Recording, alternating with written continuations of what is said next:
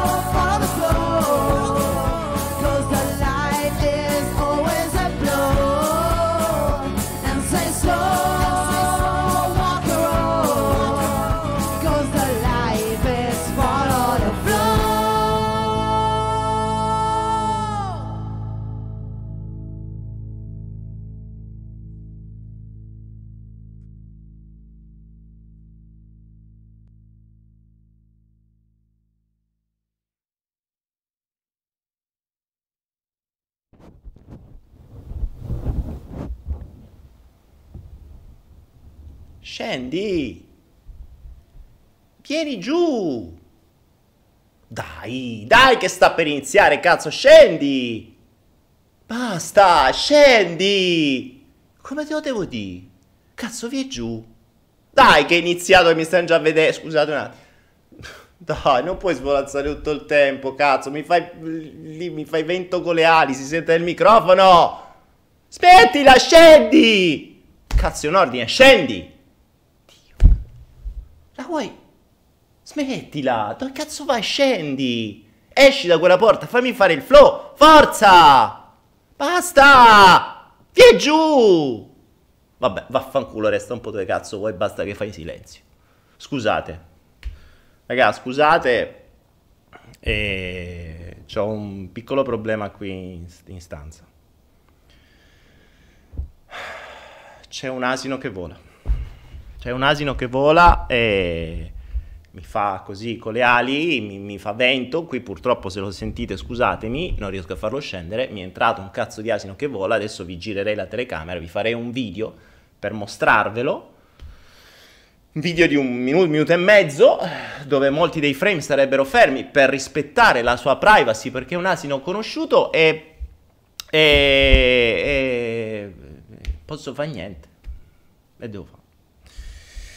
Non posso proprio farci niente. C'ho gli asini che volano. Ci credete, no? Giusto? Anzi, mo, visto che fa, fa vento, gli accendo pure il condizionatore più alto, così almeno... Voi ci credete agli asini che volano, no? Vero? Ci credete tutti agli asini che volano? No?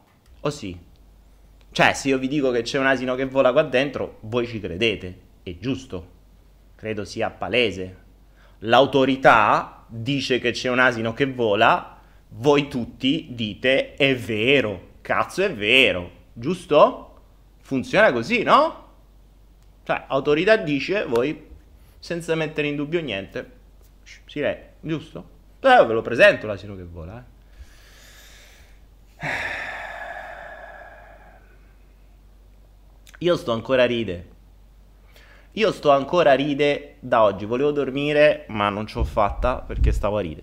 Cioè, ho riso tutta la sera. perché? Forse è troppo alto il volume. Perché?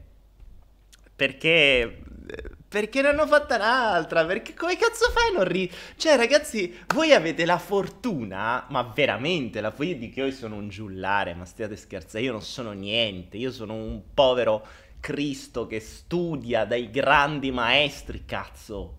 Cioè, altro che giullare, altro che mentalisti, cioè, voi avete la fortuna di vivere in un luogo fantastico, in un luogo in cui altro che asini che volano unicorni, folletti, eh, barba papà, cioè roba che Alice nel Paese delle Meraviglie gli fa una pippa. Cioè il cappellaio magico e lo, lo incontrai tutti i giorni per strada.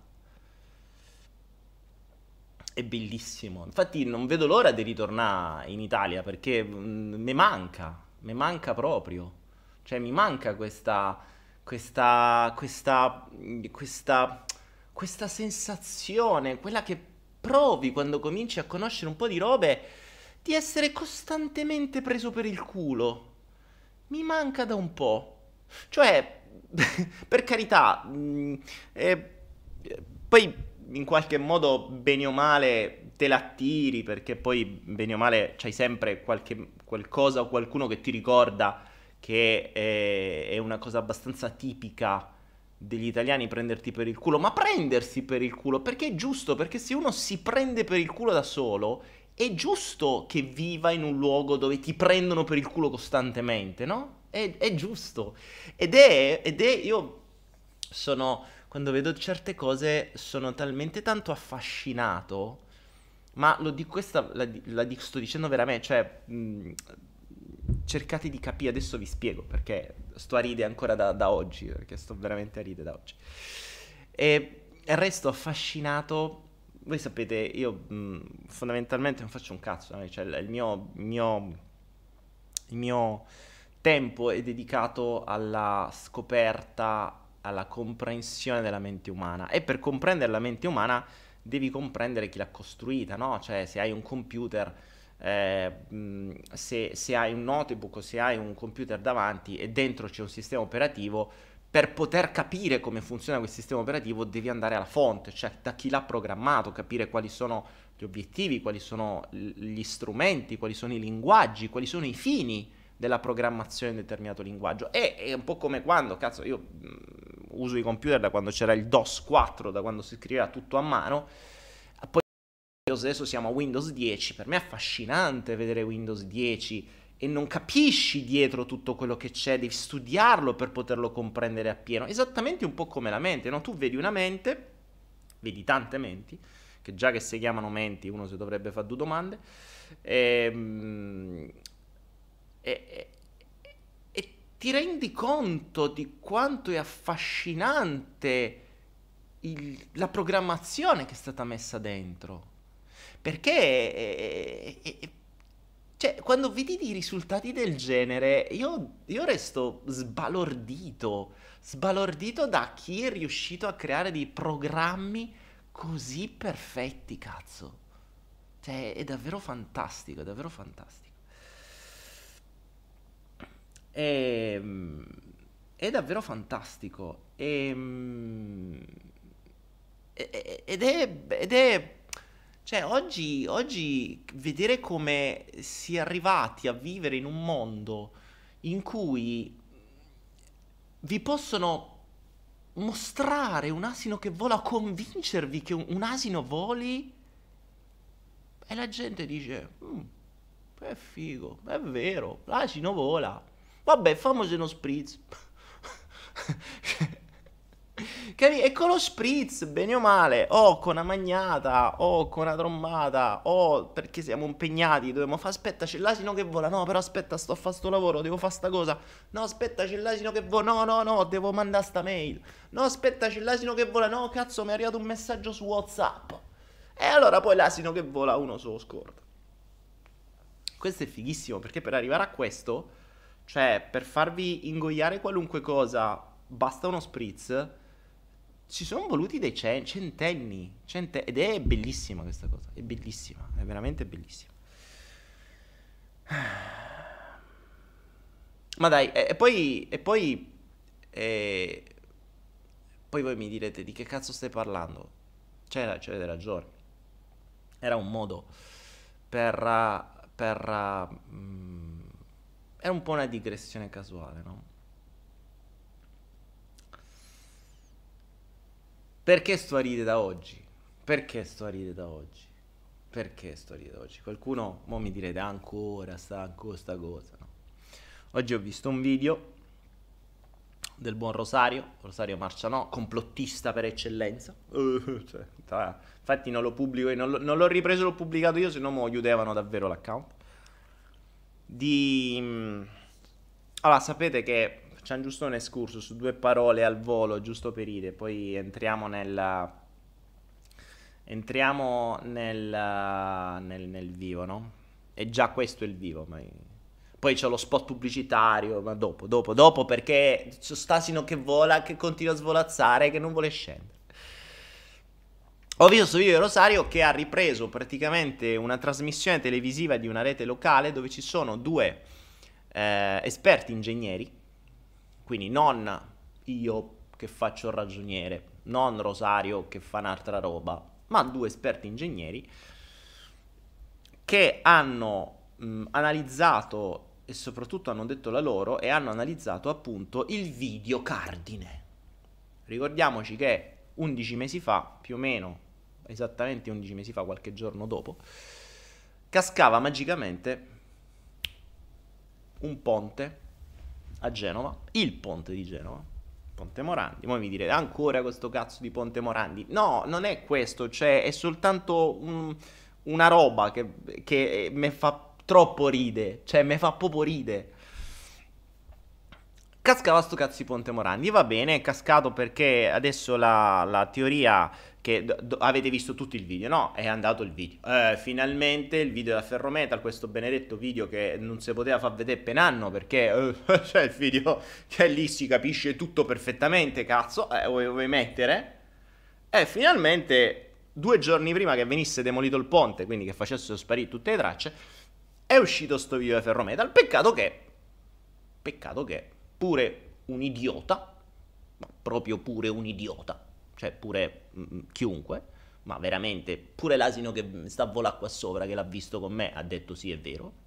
Su un video di un minuto e 30, quindi di 90 secondi, 13 sono in movimento e tutti gli altri sono fermi. Cioè praticamente le immagini saltano, vedete che gli alberi si muovono, fanno così, poi stanno così, cioè non c'è una fluidità, non so fluidi. In un mondo in cui ci sono tutti fluidi e il video non è fluido vedete prima che non c'è un camion, poi sto camion che non cammina ma sta già dall'altra parte, insomma le, i classici i frame tagliati, mh, montati alla, alla, in maniera più o meno verosimile, però a gente ignorante diceva vabbè il video è quello a posto.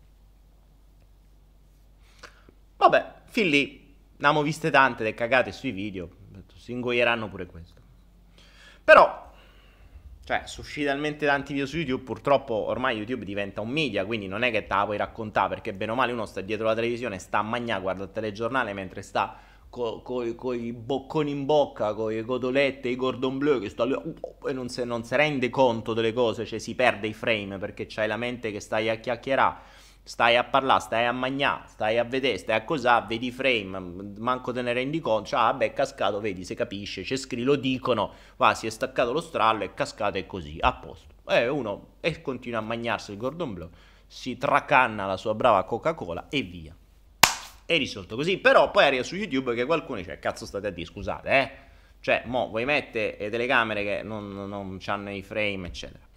Quindi sono usciti talmente tanti video su YouTube che è ovunque, hanno detto, cazzo, cioè, il video è tagliato, è palesemente tagliato, non è che ci vuole un genio della grafica o del videomaking per dire che è tagliato.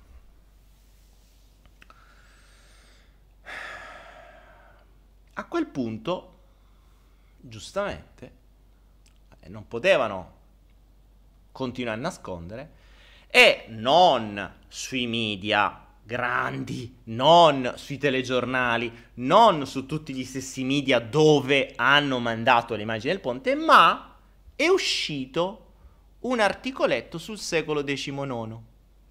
Ve lo posso far vedere, vi prego? Cioè, ve voglio far ridere. Sapete che la risata è, è, è, è curativa. Io sto a ridere da oggi.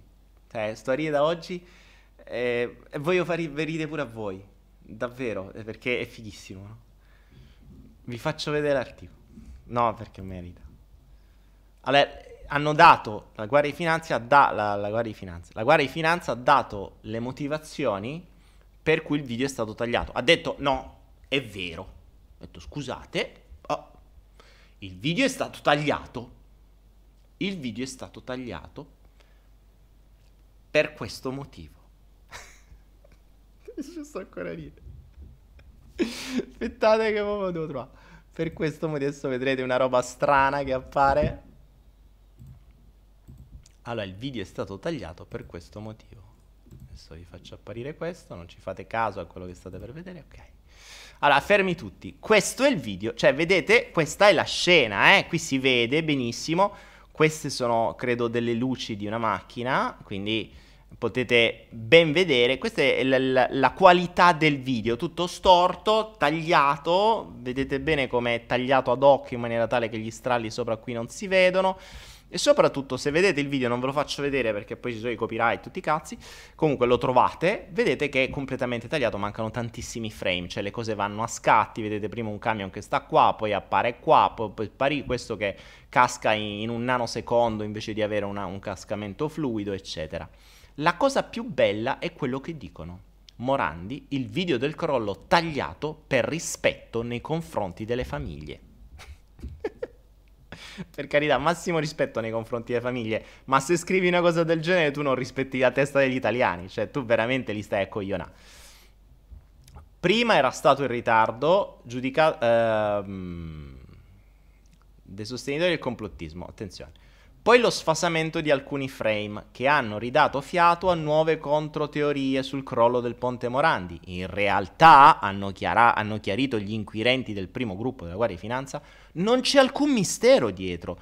Il taglio di alcune immagini è stato effettuato nelle immagini diffuse ai media in alcune parti in cui erano visibili e riconoscibili alcune vittime. Lo ripeto, perché lo so che fa strano. Uh, guardate il ponte, eh? ok? Questa è l'immagine. Da qui, da qui, sono state tagliate delle immagini in cui erano riconoscibili e visibili alcune vittime. Qui tu puoi ovviamente capire la faccia di qualcuno, capite? Perché c'è, c'è, la vittima qui, qui, questo qua casca, voi lo riconoscete perfettamente, perché se capisce da qui, vedi dai fari, no?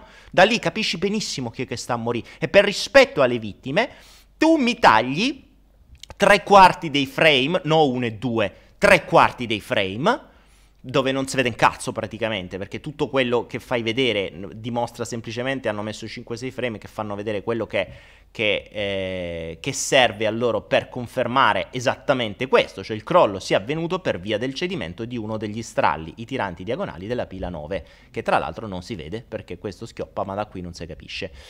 Eh, sul video di Rosario Marcianò, cioè non è che è il video suo, ma eh, sul video del, di questi due ingegneri fanno vedere, fanno un'analisi molto dettagliata di questo video e spiegano deter- molte cose da ingegneri e loro giustamente dicono ma noi abbiamo cercato pure di chiamare eh, i, vari personaggi e avere un dibattito, per, insomma, per capire, ovviamente nessuno mai si è presentato perché non bisogna mai sapere nessuno. Ora, ora io dico, cioè, l'hanno detto ufficialmente sta roba, eh? Il secolo XIX. Ovviamente il secolo XIX l'avrà, questo, l'avranno letto mo, giusto perché forse qualcuno lo comincia a far vedere. Ma che davvero? Cioè, ma che davvero? È, è, è simile al fatto che le telecamere si erano rotte perché era entrata l'acqua.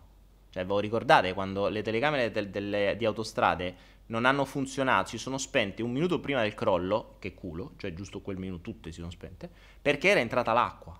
Ah, prima perché c'è stato il fenomeno sismico premonito, cioè le telecamere avevano capito che stava per cascare e il fenomeno sismico che è arrivato dopo le ha spente prima. E questa è stata la prima cazzata che stava sui, sui, giornali. Poi hanno detto: no, vabbè, scusate, questa è veramente grossa, non ci crediamo manco noi. Cioè, abbiamo proprio esagerato. È entrata l'acqua e telecamere sulle autostrade. Cioè, capite, le telecamere che stanno sulle autostrade entra dall'acqua. Giu- solo su quelle, ovviamente, non su tutte le altre, solo su quelle un minuto prima. E poi si sono riaccese un minuto dopo. Oh, che cazzo. Vabbè, però uno dice, vabbè, uno sta lì col Gordon Bleu, non sta lì, uh, cioè, stai con la, con, con, con la cotoletta alla milanese che stai a mangiare, non ci pensi, ti distrai un attimo, a posto così, non dici niente. Però poi dopo un anno, cioè, dopo un anno, so saranno scordate stava, sta, sta valanga di cazzate, mo raccontamogliene un'altra, perché questa effettivamente non è che possiamo dire che il video è proprio quello intero, perché se capisce. Allora diciamo che si vedevano le vittime e abbiamo dovuto cancellare dei frame. Scendi! Dai, vi a vedere pure tu il video! Forza! C'ho l'asino che vola, eh. Cioè, eh, è uguale. Ma... Non vi sentite leggermente offesi nella vostra intelligenza? Cioè, tanto per capirve tanto per dare un frame, perché questo oggettivamente fa ridere, io mi permetto di ridere dall'altra parte del mondo, ma sta, se stessi là, io direi, scusatemi, allora, questi sono, aspetta, fam, rifacciamo un frame della situazione, cioè mettiamo una cornice a questa situazione. Dunque, questo è lo stato a cui io pago il 73% delle mie tasse.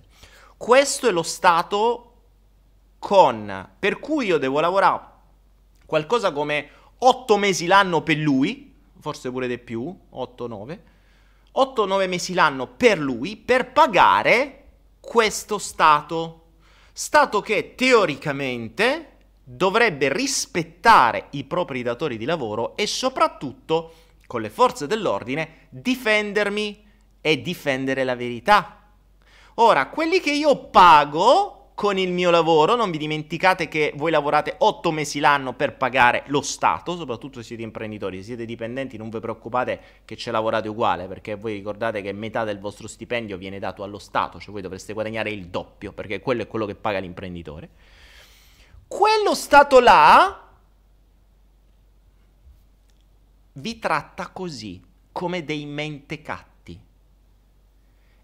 E quello Stato là è quello che rispettate, è quell'ambiente in cui amate stare. Cioè, se vi trovate in un ambiente dove venite trattate da mentecatti e vi piace stare, o qualche dubbio io me lo faccio, o dovete far finta di niente, o veramente vi hanno sono stati talmente tanto bravi, e questa è in realtà l'unica spiegazione possibile perché le altre non le voglio accettare, sono stati talmente tanto bravi a infilarvi un sistema operativo tale da farvi bere tutto. Cioè, da, vabbè, arriva sta cosa, eh, vabbè, va, fa una cazzata, a posto così. Cioè, ma non è una... Ragazzi, questo accade costantemente tutti i giorni.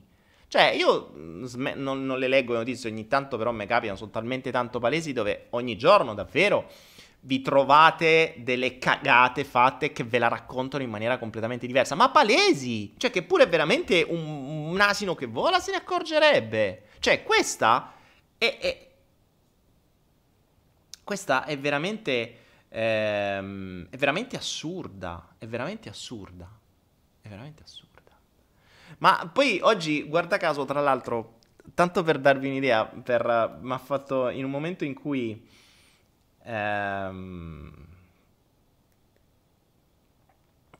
ehm, mentre stava a ride di sta cosa, mi scrive mio amico Magotoni, il mio amico Mago di Roma, che mi manda un video, non ve lo faccio vedere perché se no davvero come al solito YouTube mi mette copyright, cazzi mazzi un video di una trasmissione del cruciverbone, del cruciverbone tanti anni fa con la Bonaccorti, quando era giovane la Bonaccorti.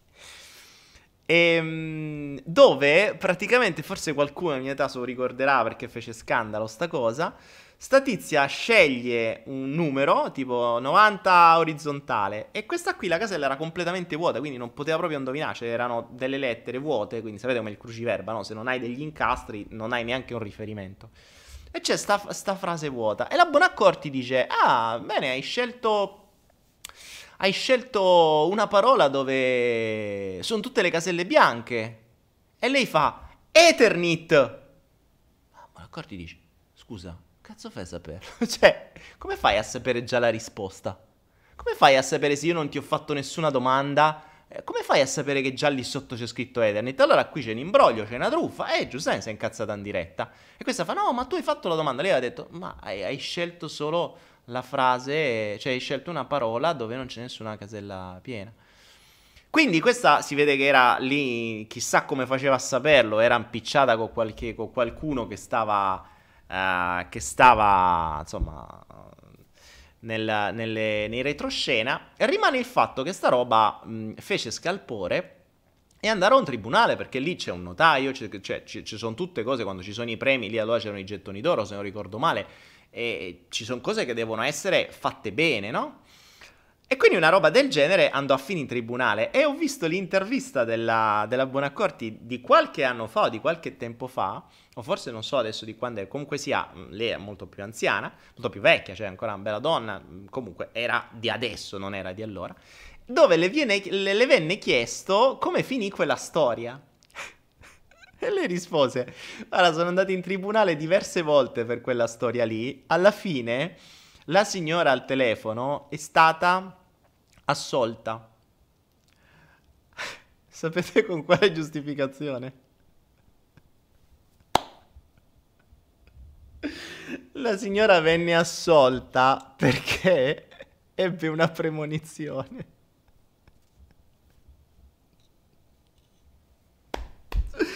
Ebbe una premonizione. Ragazzi, questa è la giustizia italiana. Ebbe una premonizione.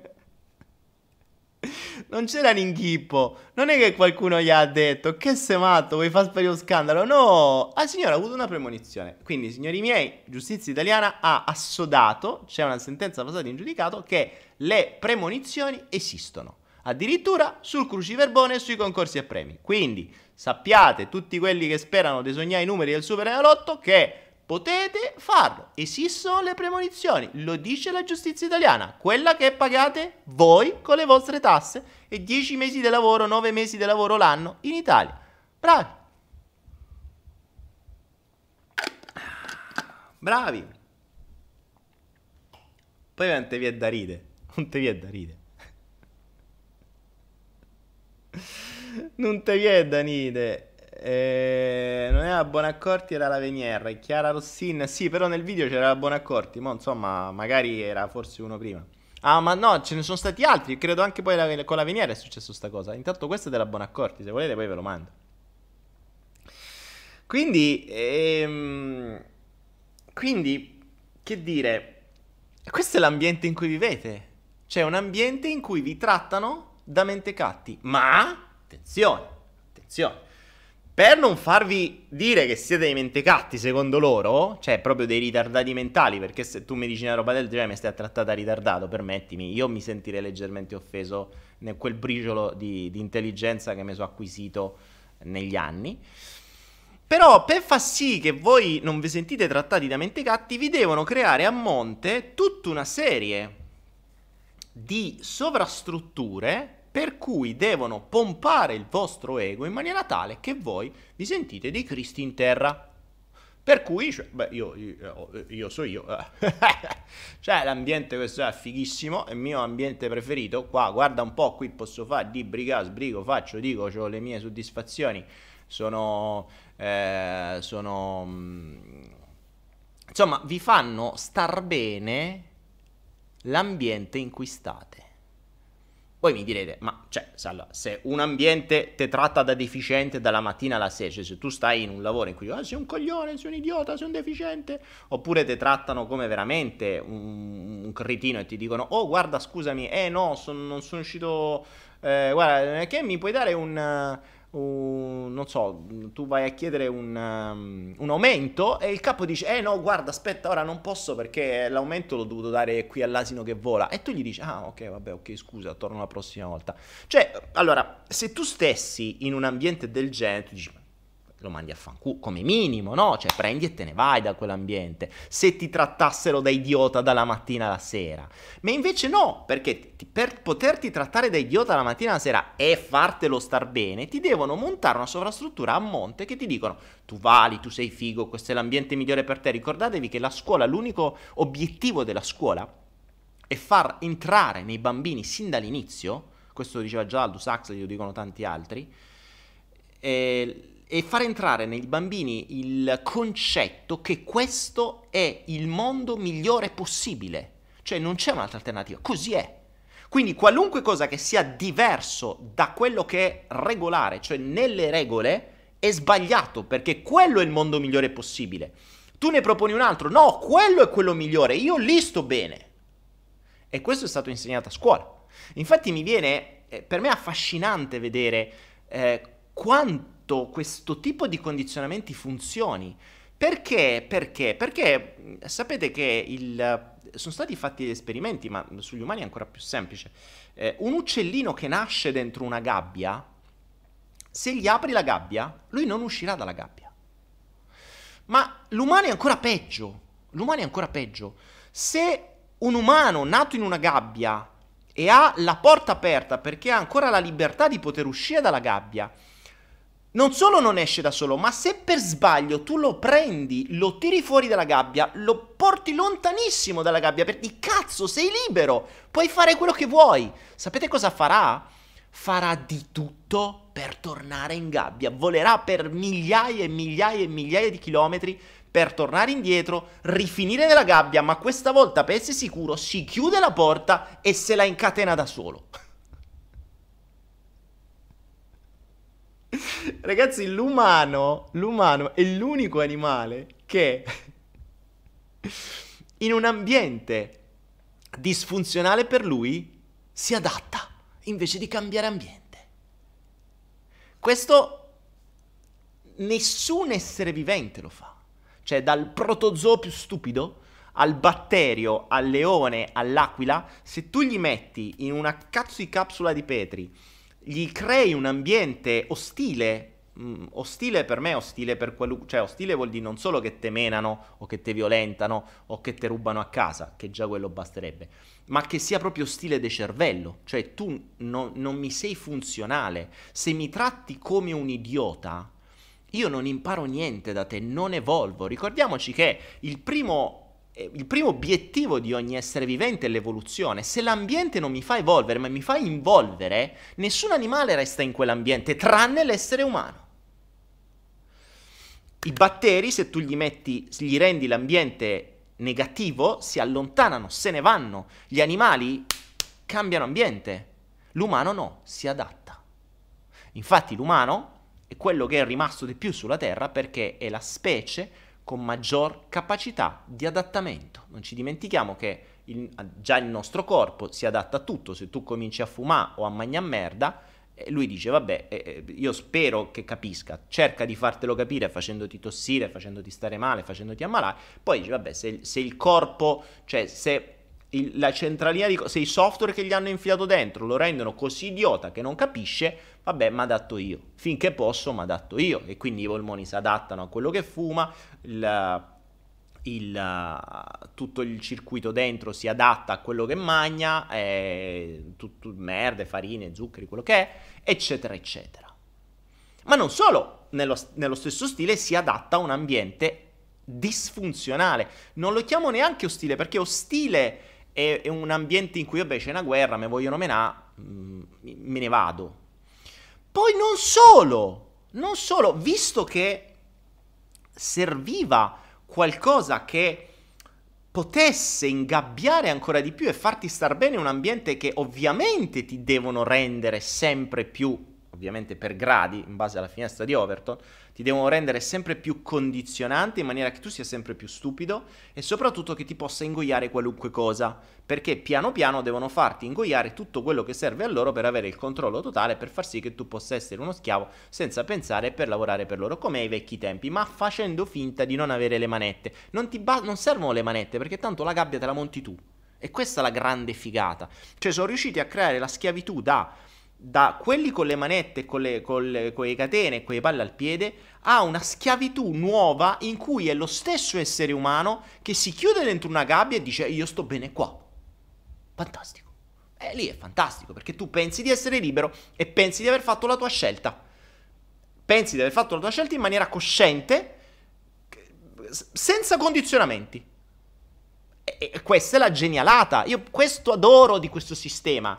Cioè il fatto di far arrivare, ricordatevi che il modo migliore per convincere una persona è fargli arrivare l'idea alla persona. Cioè, non dire tu, non creare tu l'ordine per dire tu devi fare questo.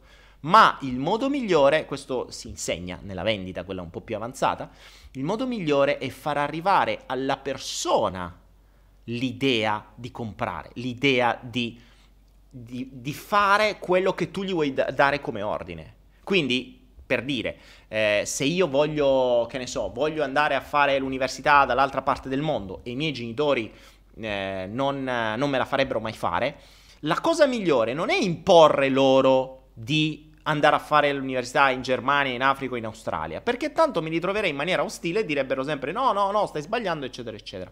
Ma usare appunto la finestra di Overton, ovvero eh, i diversi passi, i diversi step, facendo leva sulle leve delle persone, ognuno il suo, per poter far sì che siano i genitori stessi a dire figlio mio, sai cosa ho capito? Che la cosa migliore per te è andare a fare l'università in Australia. E tu dirai, wow papà, grazie, non ci sarei mai arrivato da solo, grazie. Questo è il modo migliore, perché così hai la benedizione di tutti e tutti sono contenti e felici. Ovviamente per arrivare a indurre una cosa del genere devi lavorare bene sulle leve, sulle leve, sulle leve. Nella stessa maniera, per indurre il fatto di chiuderti in una gabbia, di farti star bene un ambiente che ti tratta da coglione, che ti usa come schiavo, che, che, che, che ti fa vivere per pagare quell'ambiente che serve per condizionare la tua testa per trattarti da idiota, per fartelo star bene ti deve, uno, distrarre, due, dare dei piaceri, quindi pane, circo, miracoli e misteri, pane, circo, miracoli e misteri, ricordiamoci, i misteri come, come questo del ponte che abbiamo visto, non, non sapremo mai la verità, ma di certo sappiamo tante cagate.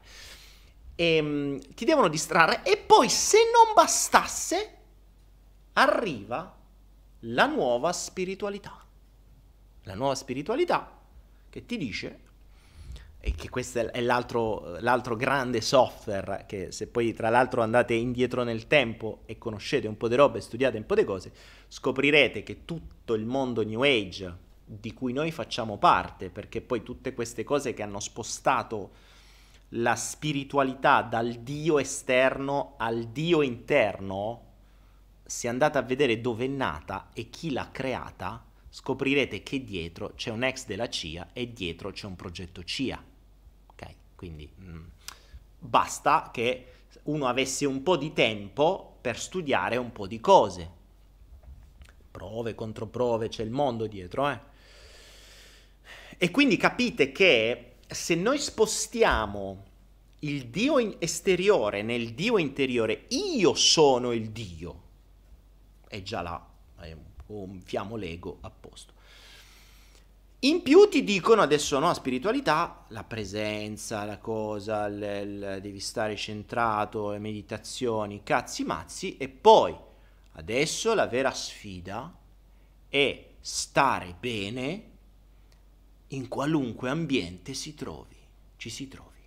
Quindi se tu sei in pace con te stesso, tu puoi stare pure dentro una discoteca con le casse a manetta, tu stai in pace.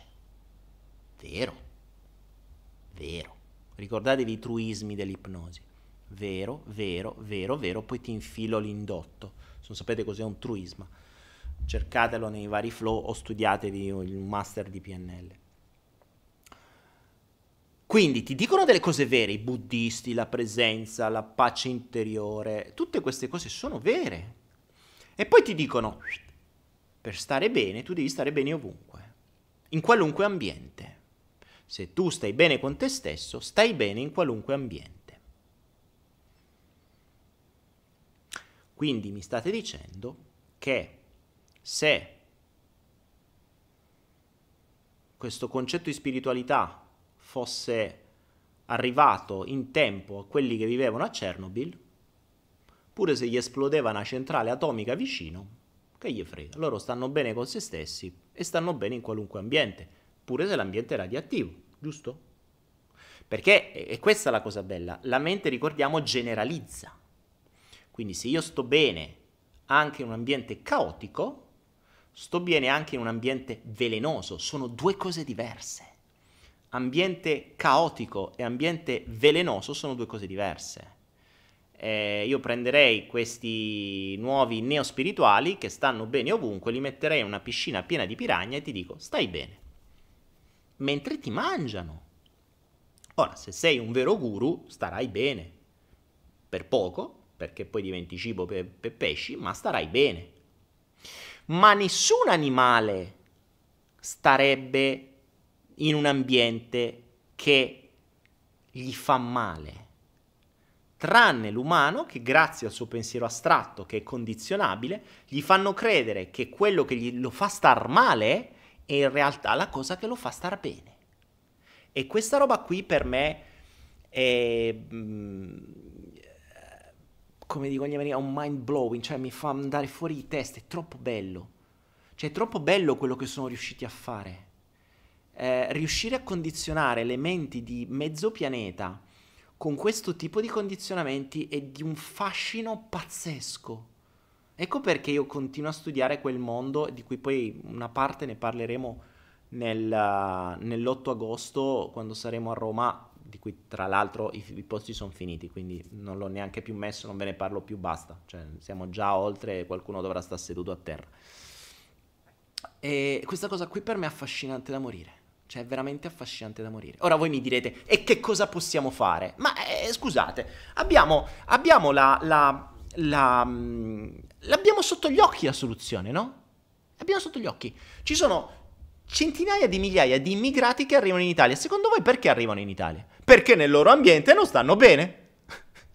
cioè, se loro vanno via da lì perché nel loro ambiente non stanno bene, perché non portano la spiritualità da loro? Gli dicono, scusa, dovete sta spi- eh, sarebbe una soluzione, ditela a Salvini. Ditela a Salvini, mandategli la nuova spiritualità a questi e ditegli, guarda, allora cominci a meditare, fai om, om, om, om, e te fai sta bene e stai tu? C'è sta la guerra attorno. Cazzo te ne frega, non guadagni niente, e te frega. Stai bene così, quella è la vera pace interiore. Quelli dicono, eh, sti cazzi, noi abbiamo il primo barcone, paghiamo e andiamo in Italia. Ora, loro vengono da noi e noi dobbiamo sta bene nell'ambiente creato da uno Stato che ci via per culo mattina e sera, da uno Stato che prevede che le nostre radici vengano completamente smantellate in radici, in culture e tutto il resto. Dobbiamo stare a posto bene così, perché se non ci fosse il pane e circo, se non ci fossero le distrazioni, se non ci fosse un mondo di spiritualità, se non ci fossero tutte queste sovrastrutture, la gente prenderebbe e la gabbietta te la attorciglia e te la attacca al collo. Invece no, invece gente è, è stato fatto così bene che stanno nella loro gabbietta e se la chiudono loro e buttano la chiave, cioè se la chiudono, si mettono il catenaccio e buttano la chiave. E questa cosa qui per me è veramente ultra affascinante. Cioè, per, aver, per essere arrivati così nell'arco di pochi anni, eh, pochi anni. Pochi anni perché, tra l'altro, se ci pensate, noi siamo un popolo di emigranti. Noi siamo quelli che hanno i nostri nonni, eh, sono i migranti, sono immigrati, sono stati ovunque, gli italiani sono un virus, cazzo, sono ovunque nel mondo, Dov- dovunque vai, nel, nei posti più assurdi trovi gli italiani.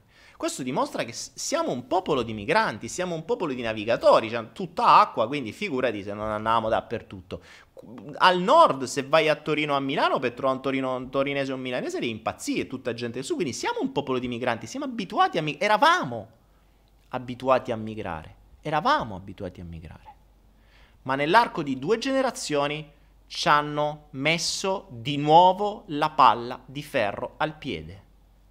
E la gente, un po' perché non hai le lingue, un po' perché hai mille scuse, un po' perché te fanno sta bene con tutti i finti bisogni che ti infilano, un po' per mille altri motivi, o un po' perché ti incastrano coi debiti, coi mutui, coi figli, coi divorzi e cazzi vari, stai a posto così. Voi mi direte che cosa si può fare? Eh, si potrebbe fare come fanno quelli là che si spostano quando c'hai un ambiente non funzionale. Il problema è che finché la tua mente pensa che quell'ambiente è funzionale, è funzionale a cosa? Ve lo ricordate il coso sulla dopamina? Vi ricordate il flow sulla dopamina? Se quell'ambiente è funzionale a darmi dopamina, cioè mi soddisfa il bisogno, mi accetta, mi dà qualche soldo, mi fa magnà, Ricordiamoci che eh, i fonti di dopamina sono cibo, sesso e, e la soddisfazione dei bisogni, apprezzamento, accettazione, rispetto. Quindi basta che qualcuno ti fa due coccole o ti accetta o ti dà due moine, tu sei soddisfatto, tutto il resto non lo vedi. E ti dicono che il ciuccio vola e tu gli dici ah sì sì è vero però sto da Dio, oh che bello, guarda anche tu il ciuccio che vola. E ti fai star bene tutto. Ed è esattamente ciò che vogliono. Ed è fantastico. Cioè è letteralmente fantastica questa cosa. Io continuo, sono queste robe qui che mi fanno, mi fanno, mi fanno continuare a avere voglia. Oggi ho avuto una botta per me, questa per me è una botta di dopamina pazzesca. Cioè per me leggere queste cose e vedere come un'intera nazione possa essere coglionata senza che reagisca, per me è magia. Cioè, è magia. Altro che mentalismo. Ca- cioè, altro che mentalismo. Altro che mentalismo che tu metti 200 persone in una sala e gli fai il giochetto di mentalismo. Qui un'intera nazione crede che un ciuccio voli e nessuno dice niente. Altro che mentalismo. Non solo, è come i bravi mentalisti avranno un falso ricordo. Fra dieci anni racconteranno ai loro figli, eh, cadde il coso perché gli stralli si, si, si ruppero. A posto così. Perché quello è il bello del mentalismo ti intortano, fanno il, um, come si chiama, il misdirecting, quindi ti fanno vedere una roba quando invece il trucco sta da un'altra parte, la misdirection, no? Ti, guarda qua quando in realtà te lo metto, eh, te, te, eh, te, il trucco lo faccio qua, che è un classico gioco del mago come al solito. E, e, e, un'intera nazione si beve sta valanga di minchiate, ma tanto poi butta giù il rospo con uno spritz. Che gli frega? Quindi che si può fare? Ma io vorrei vedere se per ognuno che dice ma cioè, che stanno veramente prendendo per il culo. Vorrei vedere se facessimo noi come fanno i migranti che vengono da noi. Vorremmo vedere se 2, 3, 400, 500 mila persone cominciassero a chiudere i conti, togliersi le case, vendersi tutto, ehm, smettere di lavorare, smettere di pagare le tasse sgommare via in un'altra nazione e mandare il vostro bravo, la vostra brava dichiarazione AIRE e dire signori, io sono un cittadino residente all'estero, fottetevi, io adesso faccio riferimento a questa nazione, voi vi siete persi una rendita. Ora, finché se ne perdono una, già glielo do in por culo perché vedete subito quando cercate di levare i soldi dalla banca, già se gli fate 3.000 euro glielo del culo, figurati se ce n'avete un po' di più. Ma se cominciassero a essere 100.000, 200.000, 300.000, cioè se il flusso migratorio, così come quelli che arrivano coi barconi da noi, ci fosse un, uno, un, un esatto flusso migratorio esterno, vorrei vedere come cambierebbero le cose. Comincia a togliere 500.000, un milione di contribuenti con tutti i loro soldi dall'Italia. Comincia a farli trasferire da un'altra parte, ma no, non ti danno le conoscenze. Non ti danno le conoscenze del diritto internazionale, non sai come si fa, non te lo fanno fare, non ti danno la lingua, non ti danno un cazzo. Così tu resti all'interno della tua brava gabbietta, te la chiudi e dici, ah, io sto da Dio qua. E ci credi pure. E ci credi pure. E ovviamente ci credi facendo lo schiavo, perché quello è quello che fai. Lavori, ti affaccendi senza pensare perché devi fare lo schiavo in base ai dettami del software che ti hanno infilato. E se per sbaglio, ovviamente, qualcuno cerca di svegliarti e quindi di ridarti il libero arbitrio, questo qualcuno è Satana e tu sei matto. Perché non rispetti le regole, perché il tuo pensiero non è conforme, perché non sei regolare. Quindi è meglio che ti rimetti all'interno del pensiero regolare, se no nessuno ti accetta, non ti soddisfiamo più i bisogni, non è più il pane e circo e questo ambiente ti diventa davvero ostile perché tutti ti puntano e dicono, dicono no, non è così, stai sbagliando, sei stato plagiato, sei un complottista e così. Fantastico, fantastico, fantastico, fantastico ragazzi. Ehm antediluvian che cosa cambia da una nazione all'altra? Studiati le varie nazioni. Studiati le varie nazioni, comincia a girare il mondo e vedi che cosa cambia. Cambia che ci sono nazioni in cui le cose sono totalmente diverse. Eh, cambia che io dico qui, ma lo stesso il Sud America, ma lo stesso è l'Europa, basta muoversi di un po'. Cioè, eh, in Italia fare eh, 400 km in bus costa, se sei fortunato e prendi lo scontone, 50 euro. Qua costa 5 euro. Permettete che io per vivere qua devo sbattermi per guadagnare un decimo di quello che voi vi dovete sbattere per vivere là e avere lo stesso servizio. Stesso servizio, manco ne sono tanto convinto. Per avere lo stesso servizio. Cosa vuol dire? Che se sono a un decimo, per esempio, dei costi, io mi posso permettere di lavorare un decimo di voi. Perché? Poi se voi vi piace lavorare tanto per pagare i costi dati da uno Stato che ha bisogno di quei costi per mangiare, è un altro discorso.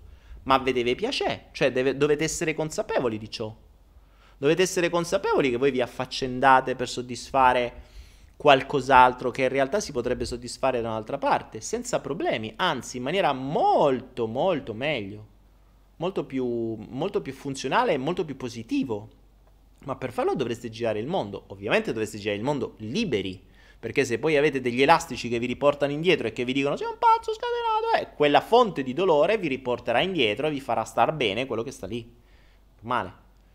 Ma eh, tanto per darvi un'idea, adesso io sto vedendo, mi sto informando sulle varie possibilità di tornare in Europa un giorno, perché poi magari a Roma ne parleremo, mi stanno venendo delle idee, adesso vediamo se saranno fattibili e se l'universo ci aiuterà. Eh, L'Italia ha un 73% di tasse, la Romania ha l'1% di tasse. L'1, ma la Grecia ha il 20%, cioè siamo basterebbe, ci sono posti molto più belli, molto meno costosi. Attenzione, molto meno costosi vuol dire che voi dovete fare molto di meno per avere la stessa qualità della vita.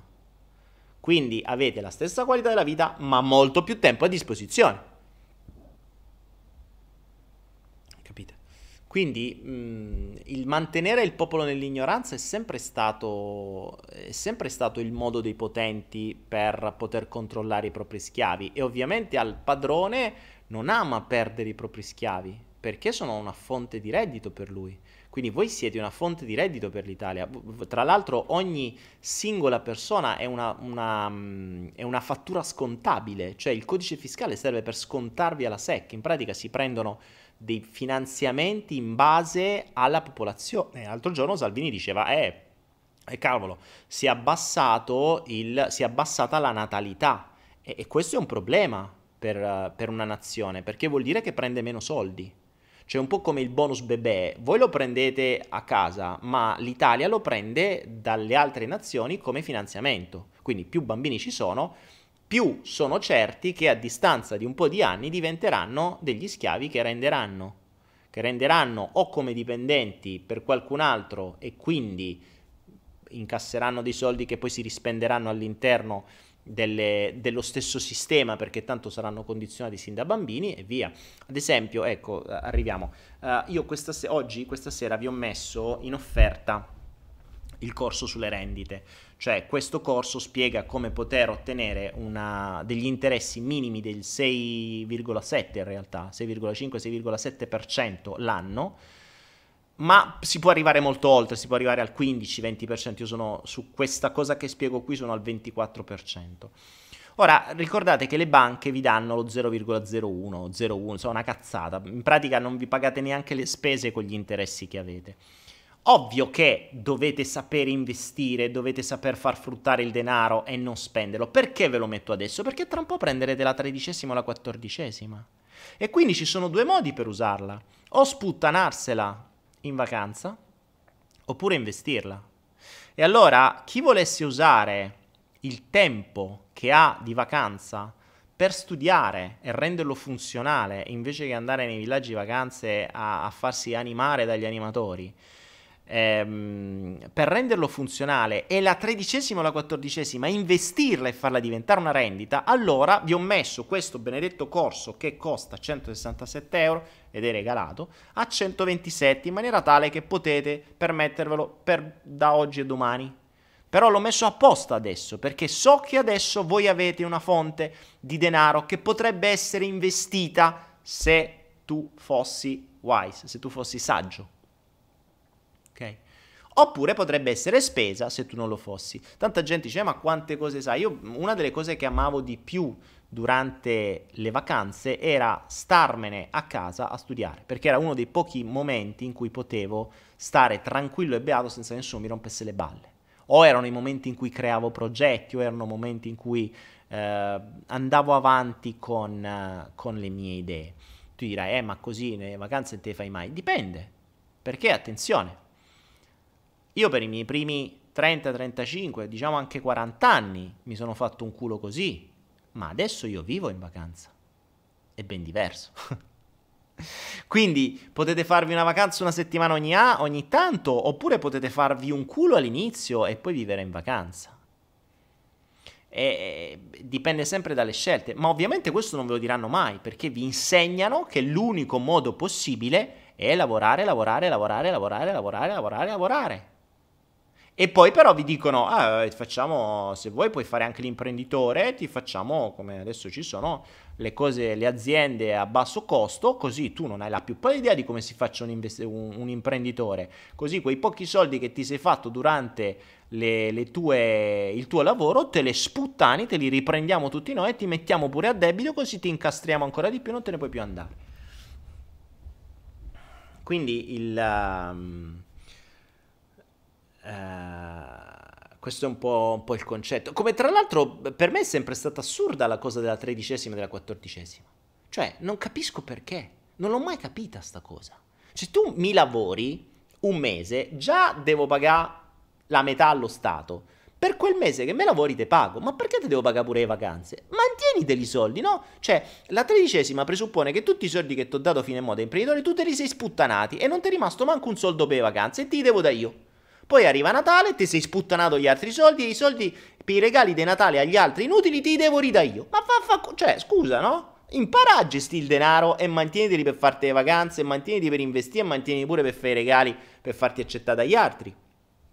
Cioè, non ha senso. Da un punto di vista imprenditoriale è assurda la tredicesima e la quattordicesima. Tra l'altro non so in quale altre nazioni esiste, perché... Mh, mm, Qua di certo no, qua, anzi eh, l'Italia è una forse di, delle poche nazioni dove vabbè, sono i sindacati e cose varie, per cui potete tranquillamente stare malati mesi, mesi e mesi e l'imprenditore paga, quindi insomma vabbè. E eh, vabbè, infatti l'Italia è il posto migliore per fare i dipendenti, siete, mh, mm, siete stragevolati da dipendenti, gli imprenditori invece no, gli imprenditori lo prendono in quel posto ovunque. E infatti questo è, è, la scelta peggiore per far andare avanti una nazione e secondo me è stato fatto apposta perché l'Italia da settima potenza mondiale che era fino a qualche anno fa adesso non, non è manco una potenza, cioè adesso è un'impotenza. Adesso è lo zerbino dell'Europa che gli dicono cosa deve fare e la fa, punto. Però ovviamente a voi ve la raccontano in maniera diversa o vi distraggono con mille altre cose in maniera tale da non pensare. Vabbè, Um,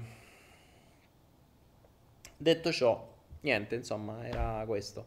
Era, era un, uno, una digressione sul quanto mi abbia fatto ridere questa cosa del, del ponte del video tagliato per rispetto perché si vedevano le vittime, perché si riconoscevano le vittime. Non ce la faccio non ridere, raga, non ce la faccio proprio non ridere. Io non ce la faccio non ridere. Comunque, vabbè. Ditemi voi, va, leggo un po' delle cose vostre. Ah, vediamo. Intrappolato, dice, con sti pantaloni da africano. In realtà, intrappolato non sono, non sono africani questi, vedi che non mi segui. Da dove arrivi? Intrappolato? Già che ti chiami intrappolato, stai a posto così. Sei perfetto per la giornata. Sei già intrappolato nel cervello. E, ehm, e invece questi no, sono, sono thailandesi in realtà, sono comodi e me ne cercherò anche altri perché secondo me l'otto a Roma indosserò uno di questi e mi riconoscerete per questo.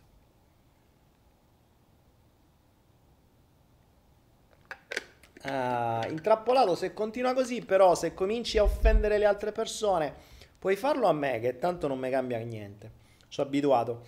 Però se cominci a offendere le altre persone che stanno... Che stanno nella, nella chat, te devo bloccare e te devo pure segnalare. Io in genere non lo faccio perché capisco che eh, capisco che ognuno ha i suoi problemi e probabilmente ce n'hai abbastanza, però eh, capisco anche che probabilmente trattare così le persone ti dia fonte di dopamina, il che è preoccupante perché probabilmente non ne hai altre. Quindi posso anche immaginare che scopi poco e mangi male. E, ehm, perché se no, sapete quando uno dice, quando uno è acido gli si dice, eh, tromba un po' di più e eh, che cazzo, dai, almeno saresti un po' meglio, che in realtà è vero, tra l'altro. Uh, Matteo Oliva, Daniele, puoi farmi vedere i risultati sulle rendite? Mm, sì, volendo sì, il problema c'è. Mandami una mail e te, lo, te le mando anche se io adesso investo su molte altre cose, quello lì del 6,5 è quello più basso, però ce n'ho abbastanza.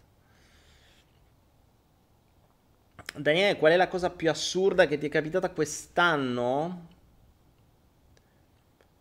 Mm, qual è la cosa più assurda? Eh, la cosa più assurda che mi è capitata quest'anno, quest'anno siamo a sei mesi, cos'è, agosto, a luglio, ma me ne sono capitate diverse, ma mh, assurde, assurde ormai... Tal- ormai è abbastanza quasi tutto normale, cioè anche l'assurdità è diventata normale, per cui non è che abbia avuto chissà quali cose assurde, se così si può dire, no? Per cui grandi cose no.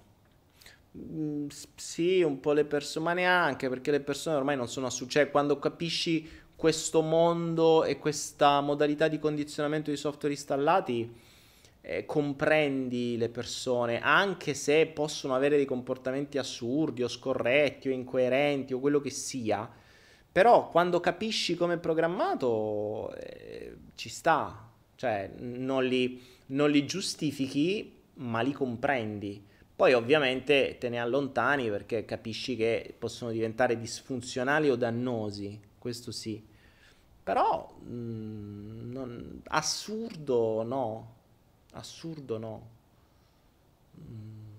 Ma assurdo forse, ecco, mi viene in mente l'esperienza con la sanità italiana, o meglio, con la sanità foggiana, perché devo essere specifico, immagino non sia tutto così, quando sono stato con mio padre in ospedale, adesso tra l'altro ritorno giù sempre per lo stesso motivo, sempre per mio padre ed è il motivo per cui poi mi troverete a Roma di passaggio. E, ehm, per cui sì, è stato, è stato abbastanza surreale, surreale direi, più che assurdo, surreale. Però adesso che lo conosco, dovendolo rivivere, se lo dovessi rivivere nella stessa maniera, ne sarei. Lo, lo conosco, lo conoscerei, quindi eh, sa, sarei già pronto. Al solito non lo accetto, lo comprendo, non lo giustifico, mh, mm, però stanno lì e eh, le regole sono quelle. Da un'altra parte sarebbero altre. Eh, non è che poi fa qualcosa. Soprattutto quando ci sono gli altri di mezzo Ricordate, come dicevo l'altra volta, quando create un progetto, quando fate qualunque cosa, i vostri obiettivi possono essere, devono essere basati su di voi. Se ci sono altre persone di mezzo, eh, le variabili diventano infinite, infinite. Perché voi potete pensare che una persona dice una cosa e la fa e poi dice una cosa e non la fa. Oppure si presenti in una maniera e poi mm, ne scoprite che è completamente in un'altra. Mm, sono cose, anzi, questa è quasi la normalità. Mm, non conoscerete una persona manco dopo vent'anni, credo. Per cui fare riferimento, o meglio, mm, eh, basarsi su altre persone per raggiungere un obiettivo è, mol- è molto complesso, è molto difficile. Tra l'altro è una delle basi del raggiungimento degli obiettivi, no? la buona formazione degli obiettivi. Se guardate il mio corso sugli obiettivi, quello gratuito che trovate su Anaera, eh, una delle regole fondamentali è basato su se stesso, cioè l'obiettivo è basato su di te, punto. Non puoi essere basato sugli altri o sulla fortuna. Cioè vincere all'Enalotto mm, non dipende da me. Comprare più biglietti dell'Enalotto sì. Cioè se mi pongo l'obiettivo di comprare o di giocare 100 biglietti dell'Enalotto o di comprare 100 biglietti alla lotteria, allora quello è un obiettivo fattibile su cui posso creare una strategia.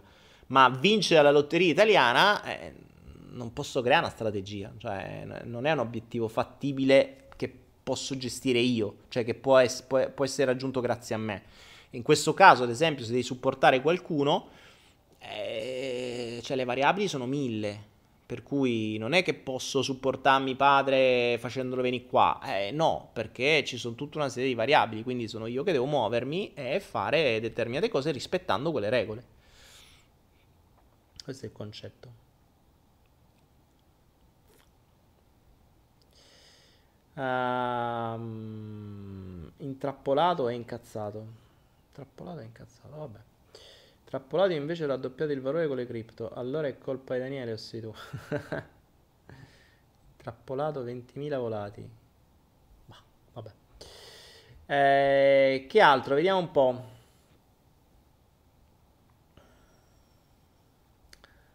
Solo in CFD per piccole rendite. Siamo Cuscan. Boh, non so, non so di che state parlando tra di voi. Per realizzare l'intenzione che ho mandato sono morte delle persone. È possibile che la legge d'attrazione faccia morire persone? Sei un genio, grazie. Ehm, allora, per realizzare l'intenzione che hai mandato sono morte delle persone. Eh, non fartene una colpa, perché sarebbero morte uguali, cioè non credere che tu sia stato la causa della morte di qualcuno, questo no, perché non, ha, mm, non, è, non è uno dei casi in cui devi fare sensi di colpa. Eh, se le persone muoiono, non muoiono per te. Cioè, ecco, anche in questo caso l'ego mettiamolo da parte, perché l'ego, così come crede di essere il fautore di tutto, su tutto io, faccio tutto io, so figo, spacco, faccio, dico, pensa che se manda un'intenzione le persone muoiano per lui. No, non è così, cioè non sei, non sei un, un, maestro voodoo che riesce a fare queste cose e manco loro ci riescono così facilmente. Quindi tranquillo per questo. Ehm, tu hai avuto la tua intenzione risolta. Loro si vede che nel loro percorso non avevano ancora capito niente e devono morire. Cioè, eh, non è che sei stato te. Stefania, news per Roma, non ci sono più posti. Eh, Laura, io verrei da Londra se ci sono posti. No, Laura, mi spiace, avevo detto che sarebbero finiti e sono finiti. Siamo... Siamo, siamo messi male. Eh, vedremo se riesco... Vedremo se riesco a, a farlo magari a a Torino, a Milano, vedremo un attimo, non lo so perché ripeto, vengo in Italia per altri motivi per cui non so mh, quando e dove e perché starò. Uh, vediamo.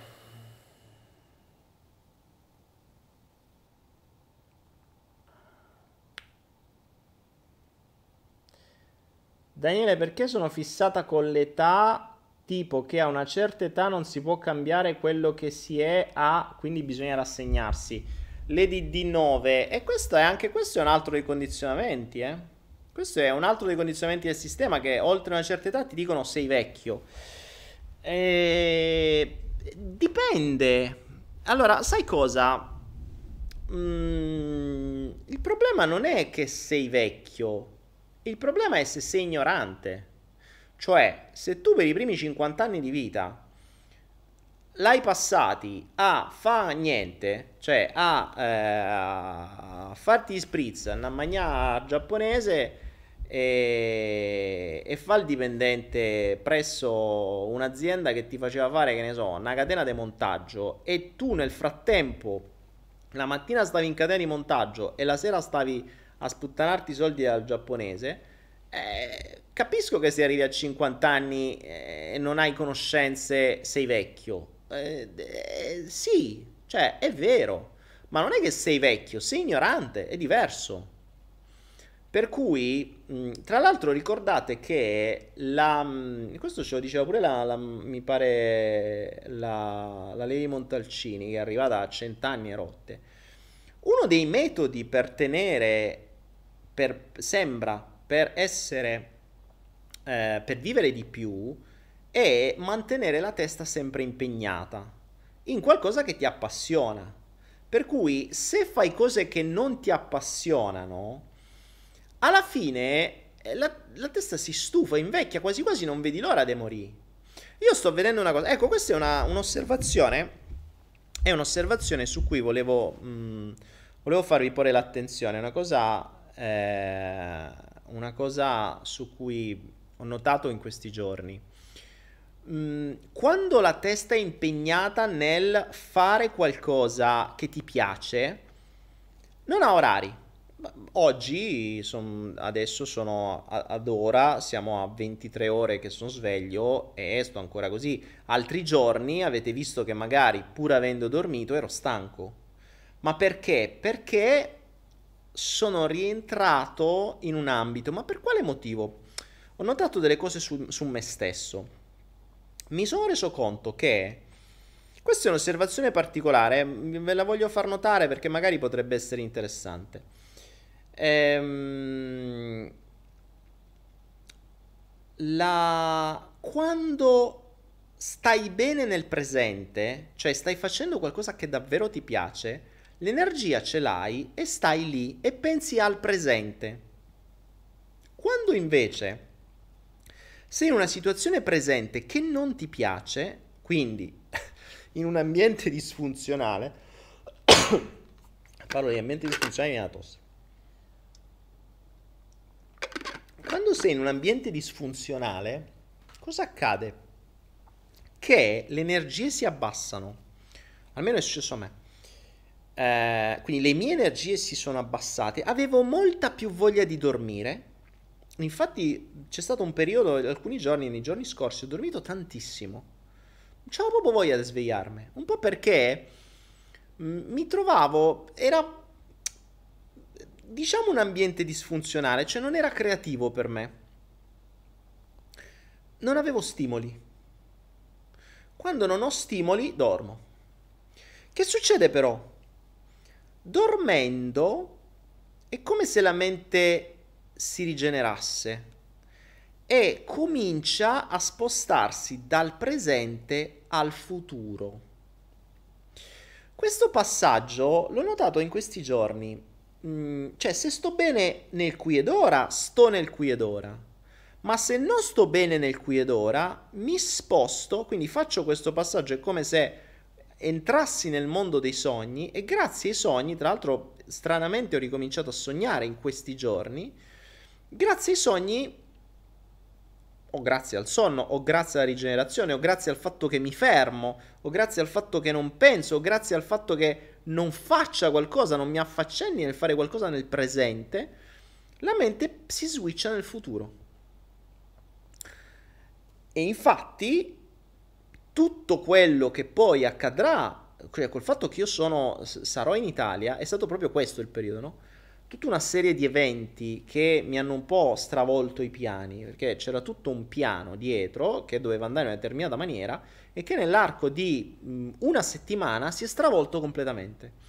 Ora, questa cosa qui mi ha reso l'ambiente disfunzionale, cioè non era come volevo io, non era quello che mi ero predefinito e che mi sarebbe piaciuto. Quindi cosa ho fatto? Ho cominciato a dormire. Ho dormito molto di più. Dormendo in qualche modo la mente si è fermata, tranquillizzata, rigenerata, ha cominciato a ragionare, a comprendere i messaggi, i vantaggi, i doni e tutto quello che mi serviva. E da lì Ok, devo fare questa cosa, fantastico, devo tornare in Italia, ok, non c'è un cazzo, va bene, ma vediamo dov'è il dono, vediamo come possiamo trasformarlo, vediamo come può diventare un momento di crescita e di evoluzione. Sono nati lab, è nato il primo, uh, il primo Flow Lab che faremo a Roma, che non so che cosa accadrà, rimane il fatto che l'universo mi ha immediatamente premiato, cioè per me il fatto di che so, convinto che in agosto saremmo stati 10 persone e aver fatto in una settimana 130 persone, mi fa rendere conto che quella probabilmente era la strada da seguire e forse quella è la cosa migliore da fare. Quindi questo stimolo nuovo mi ha ridato energia e adesso non sto lavorando sul presente, perché non è qualcosa che sto facendo nel qui ed ora per adesso ma sto ragionando su un futuro e non a caso si sono aperte immediatamente delle cose future, cioè la mia mente ha cominciato a ragionare in un futuro completamente diverso da quello che, su cui stava ragionando un mese fa, due mesi fa. Fondamentalmente mi si è aperta una sliding doors, no? ho avuto un bivio, a un certo punto era, ero convinto di andare di là per i prossimi anni, questo bivio mi dice, ah, attenzione, forse bisogna andare di qua verifica questa strada. E ho cominciato a verificare questa strada. Verificando questa nuova strada, appunto la possibilità di avvicinarmi all'Italia, la possibilità... Vi dico la sincera verità, ehm, io l'ho sempre avuta questa roba, ci ho provato più volte, fallendo perché probabilmente era fatta nel modo sbagliato.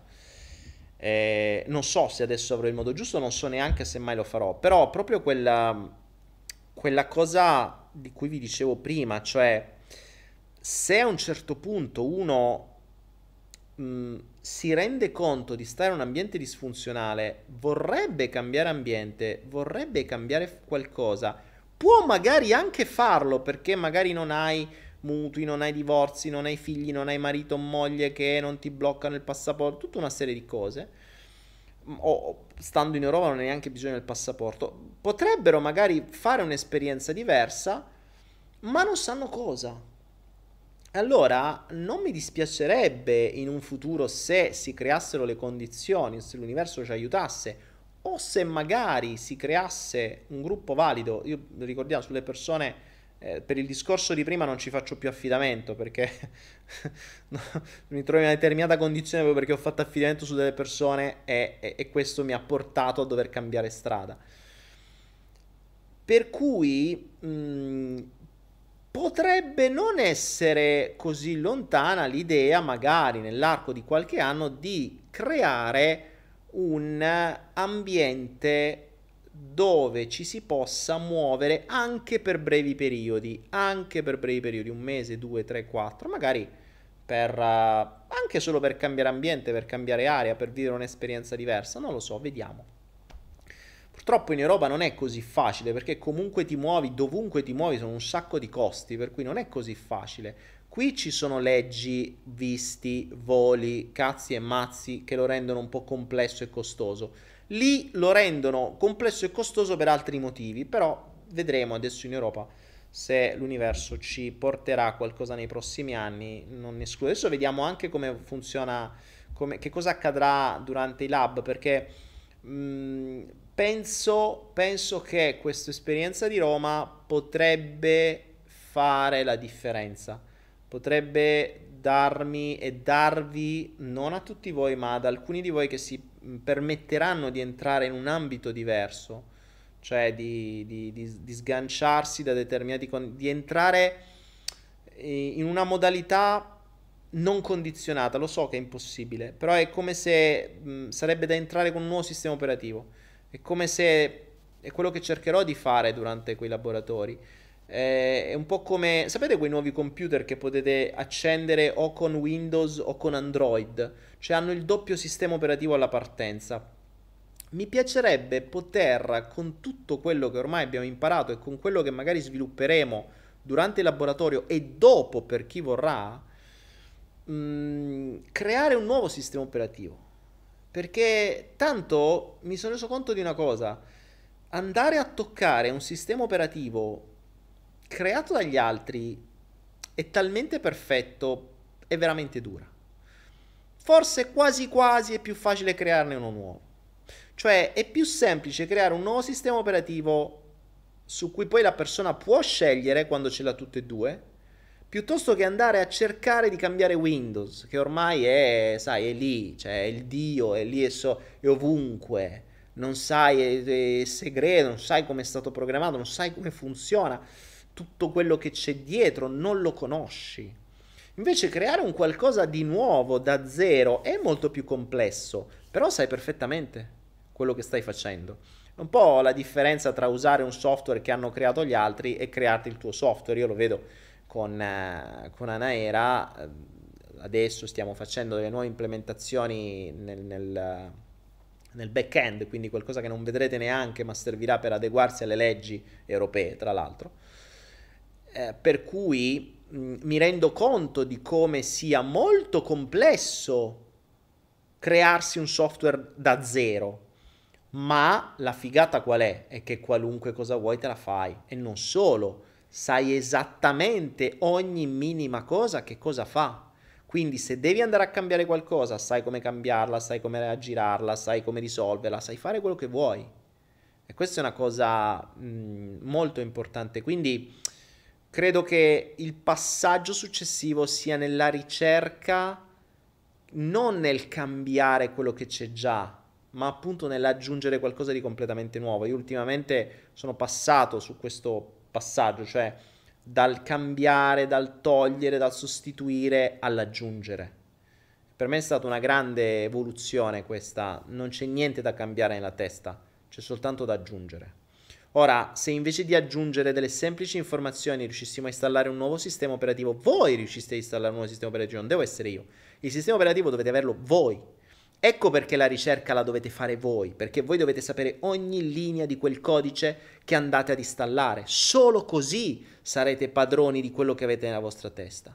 La ricerca la dovete fare voi, il codice lo dovete scrivere voi, il software lo dovete impostare voi e installare voi. Non devo essere né io né nessun altro.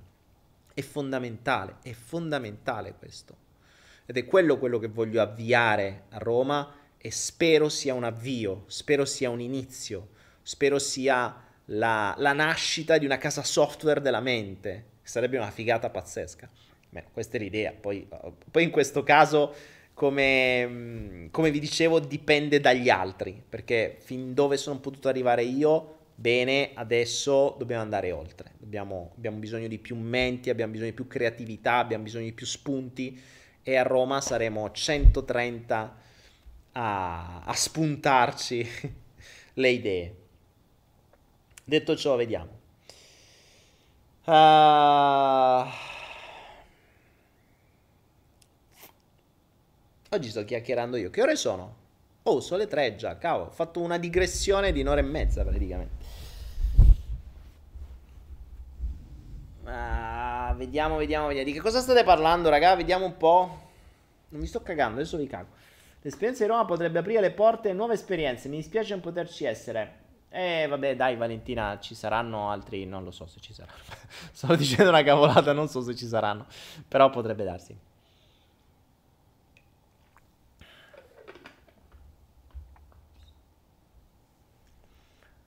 Uh, vediamo. Allora, io sogno spesso e alcuni riesco. Dove state?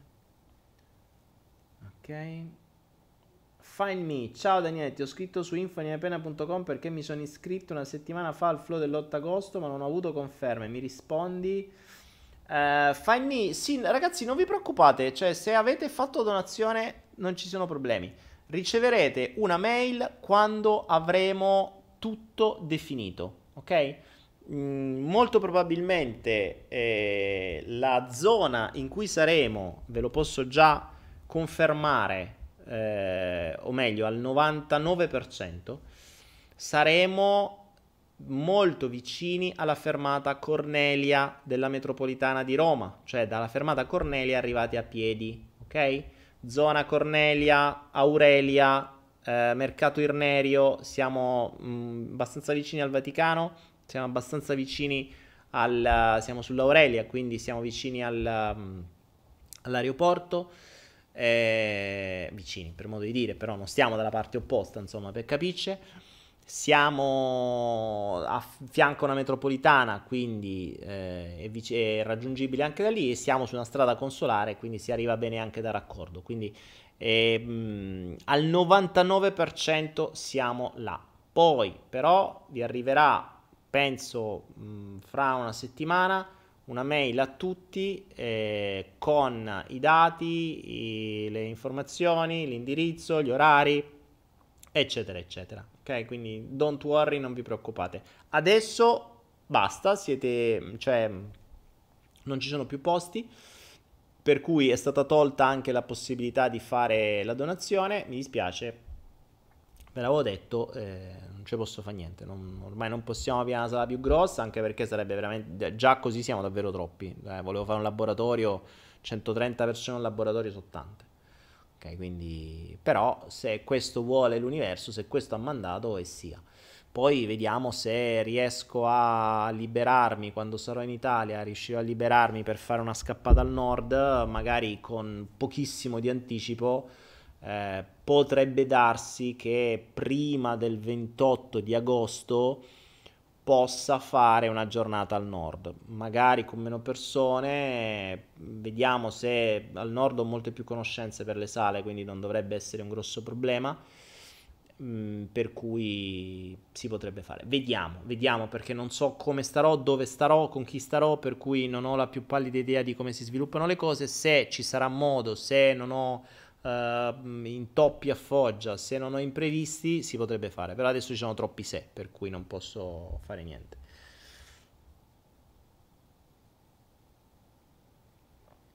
Um, io abito in zona Aurelia. Bene, Mary Terry, fantastico.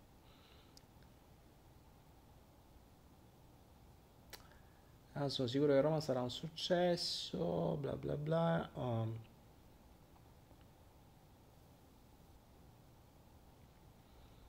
Christian dice se facciamo un'alimentazione sana e alcalina, le malattie per farci comprendere qualcosa arrivano lo stesso. So che in un ambiente alcalino non si può non ci può essere il cancro, per esempio. Ma Christian, mm, se tu mangi bene e ti nutri bene, crei un ambiente positivo e almeno quelle, cioè o meglio, aiuti il fisico a non dover debellare le robe causate da un ambiente negativo, da del cibo negativo, da delle tossine negative.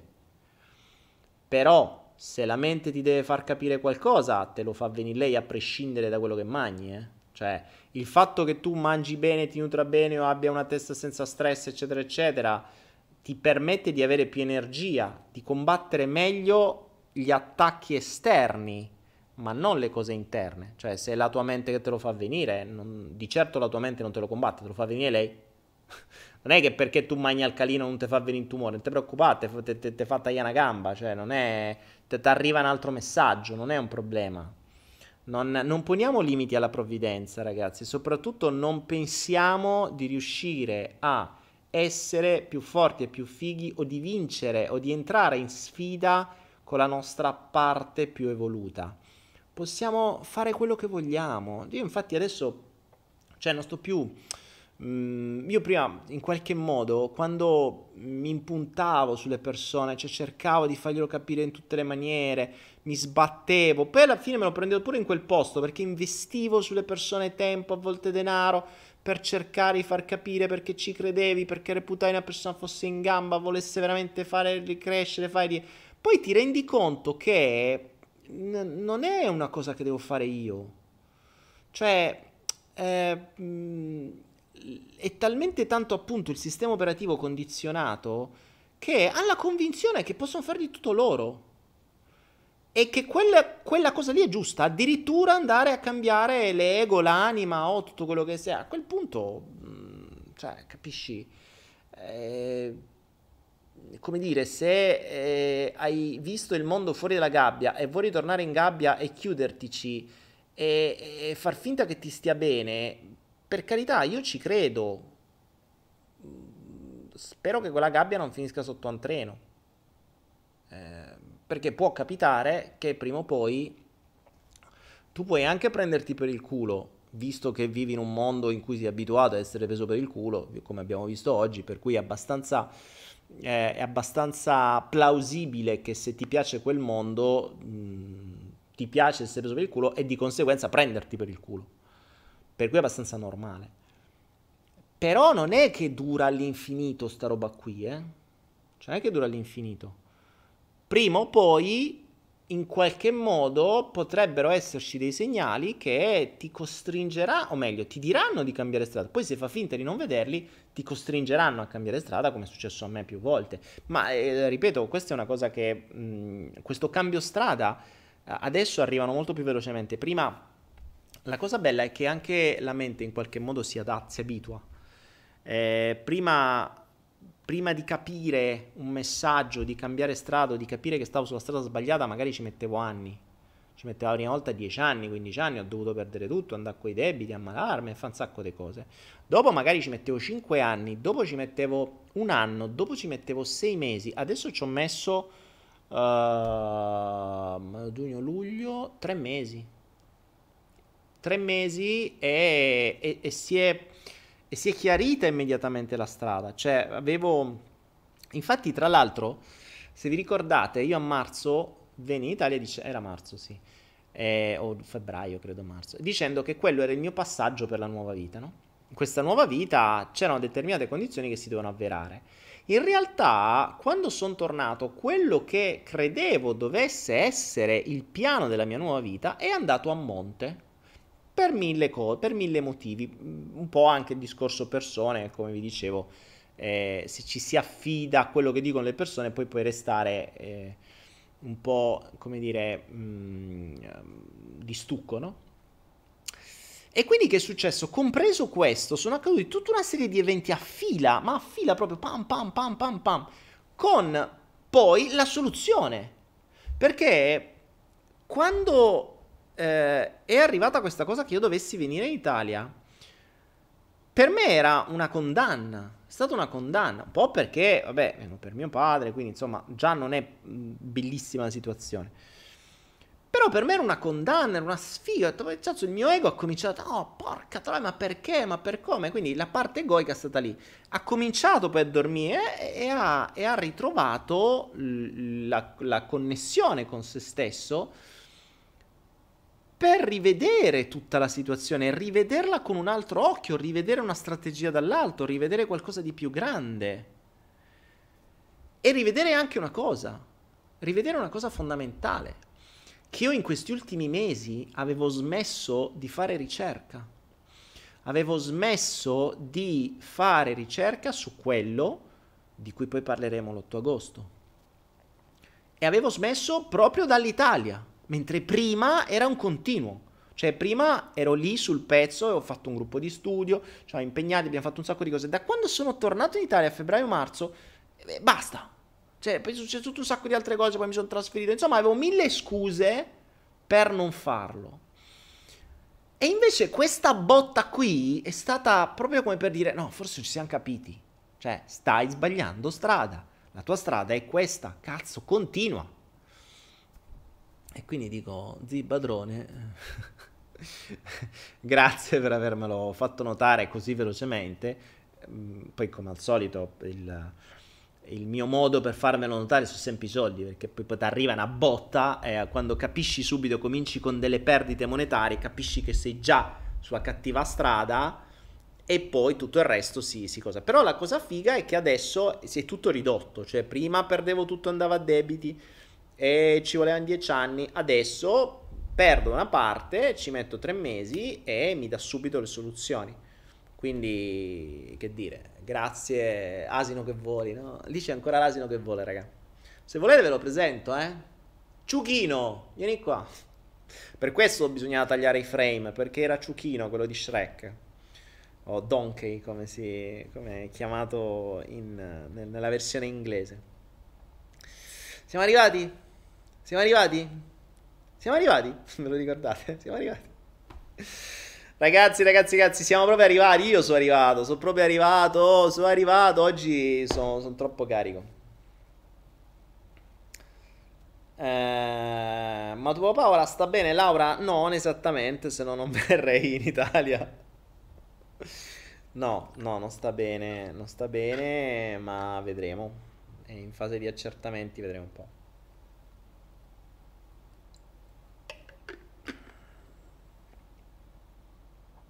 Davide Araneo, un po' di raspino in gola, mi ci vuole un limoncello, bravo.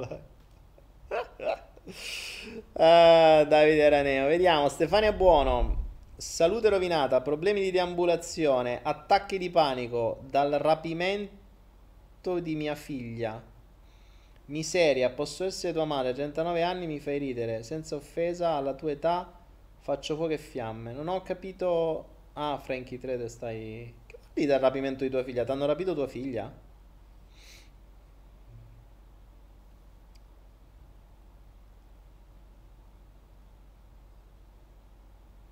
Michela, buono se viene Roma. Ah, Stefani Buono, ok, no, state parlando tra di voi, ok, ok, ok, fantastico.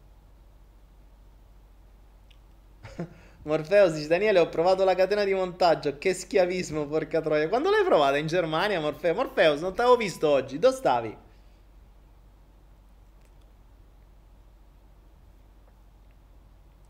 Nutria, Daniele, hai visto American Moon, il documentario sul falso allunaggio di Massimo Mazzucco? Eh, no, non l'ho visto, ma insomma, eh, cioè, ne ho visti talmente tanti su quello che ce ne... Uh, ce ne... come dire... Non è che c'è un Massimo Mazzucco per dirmi che non sono atterrati sulla Luna. Eh. Cioè, ci sono talmente prove pure di quello che veramente... Solo un cieco potrebbe ammetterlo. Davide Araneo dice che ha fatto oggi la rendita di 2,5 euro. Bravi. Qualcuno può aiutarmi? Ho fatto la donazione per ora, ma mi si è bloccata la pagina al momento del pagamento. Non ho inserito la mail, il telefono. Come diceva Daniele, è un problema. Lorenzo, no, non preoccuparti. Mandami una, mandami una mail a info-danielepenna.com. Mi dai i dati e te li aggiungiamo. Non ti preoccupare. Daniele, appena te vedo, te do un bacio. Grazie Michela, a posto. Uno solo, va bene, se no poi uno ci si abitua.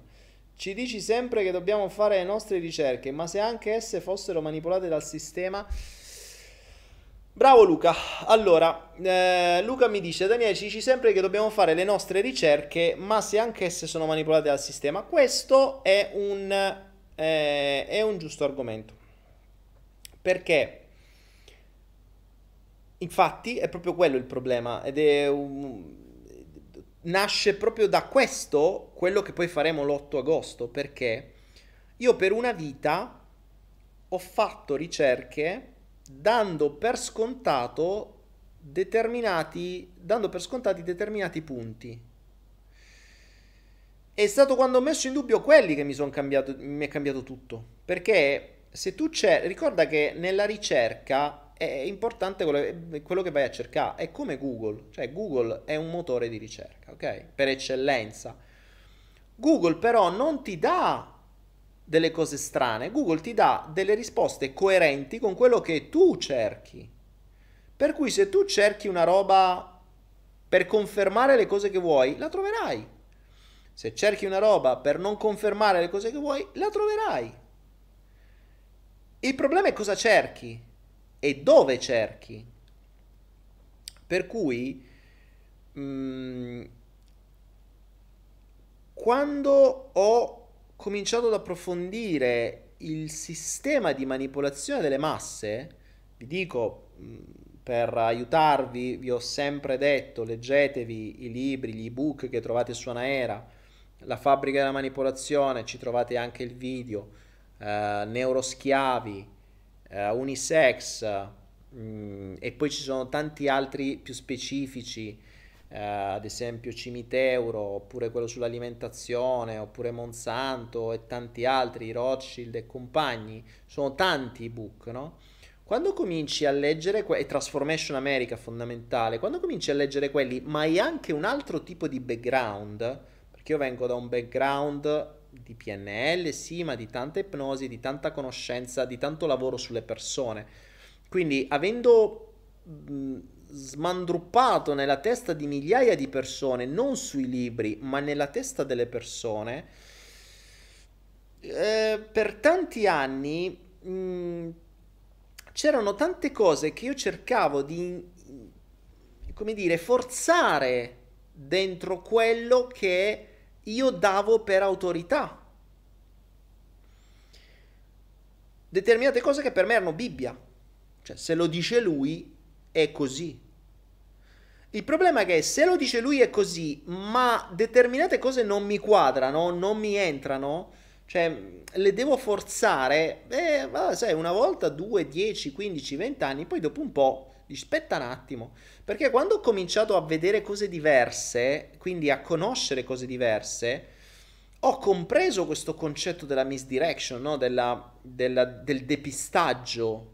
Guardatevi fake, leggetevi fake news, l'altro libro sempre dei, che trovate su Anaera, ne trovate un, un botto su Anaera, se andate su Anaera e cercate i vari ebook, li trovate quanti ne volete.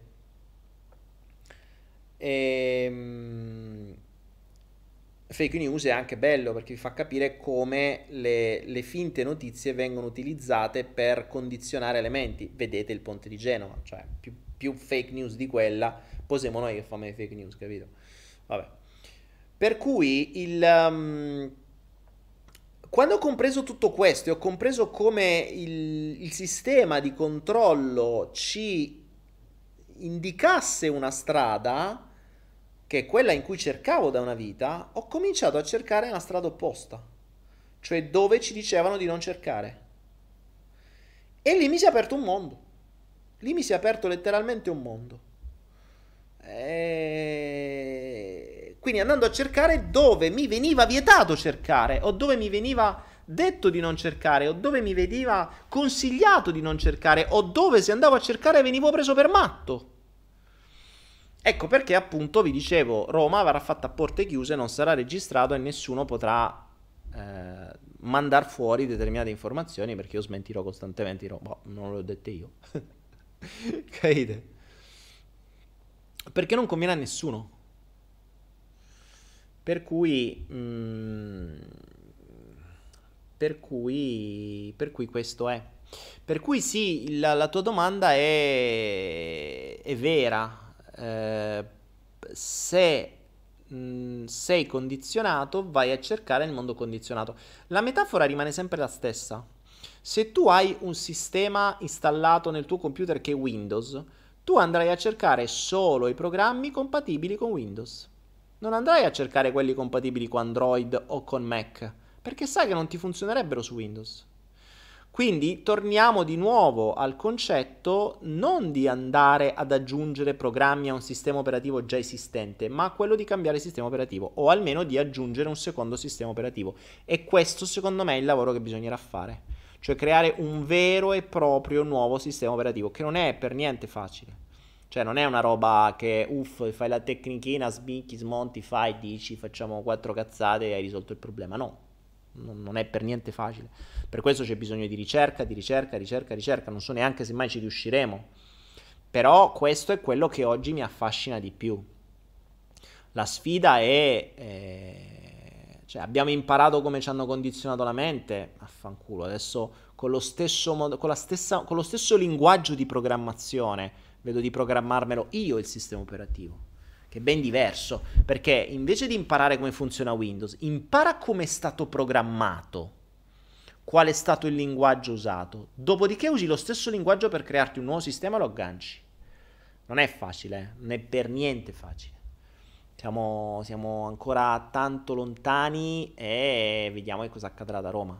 Però da Roma mi piacerebbe creare veramente una sorta di task force tra, credo che su 130 persone qualcuno che vorrà che non dirà soltanto, ma che vorrà impegnarsi un po' di più nell'osservazione e nella ricerca ci potrà essere. Amplieremo il gruppo di studio e vediamo se iniziamo a scrivere righe di codice del nuovo programma che, di cui poi noi stessi saremo le cavie. Per cui se funzionerà su di noi, bene. Io ho qualche idea, ho qualche, qualche riga di programma è già scritta, qualche piccolo programmino e già qualche piccola applicazione già funzionante ma siamo ancora veramente al DOS 1.0. Quindi prima di arrivare a creare qualcosa di fruibile, fattibile, eh, trasferibile, ce ne vo, ce ne vo veramente tanto. e c'è bisogno di, di ricerca. Quindi questo è... Però questa cosa qui, mi... altro che dopamina, cioè non ho fonte di dopamina maggiore. Ed è stato questo quello che ho compreso, cioè io stavo fuori strada, io ho smesso di ricercare, ho smesso di ricercare in questi mesi. Invece questo evento, tutta questa serie di eventi problematici, casini, uh, stravolgitivi, quello che volete, cazzo, mi ha riportato sulla ricerca. Infatti, la prima cosa che ho fatto subito dopo aver deciso di fare quella cosa a Roma, ho ripreso i miei vecchi studi, ho ricominciato a prenderli, ho ricominciato a dargli un ordine per poter renderlo fruibile a voi e per poter poi mh, continuare questo. E questo mi ha iniziato a dare di nuovo più energia, dormo di meno e così via. Mi fa pure rima. Quindi bene. Uh, find me, sono nato a Roma l'8 dicembre e potrei in- rinascere a Roma l'8 di agosto. Chi lo sa? Chi lo sa? Frankie Trader. Ah, vabbè, voi state parlando tra di voi. Hai visto? È bellissimo che ormai le chat sono. si. si, eh, si pingano no? le, le, varie persone, si rispondono tra di loro. Quindi io la metto lì, ma tanto va, vedete solo voi. Daniele, quante lingue conosco? Mm, ma allora poche, io conosco l'italiano, conosco l'inglese a modo mio.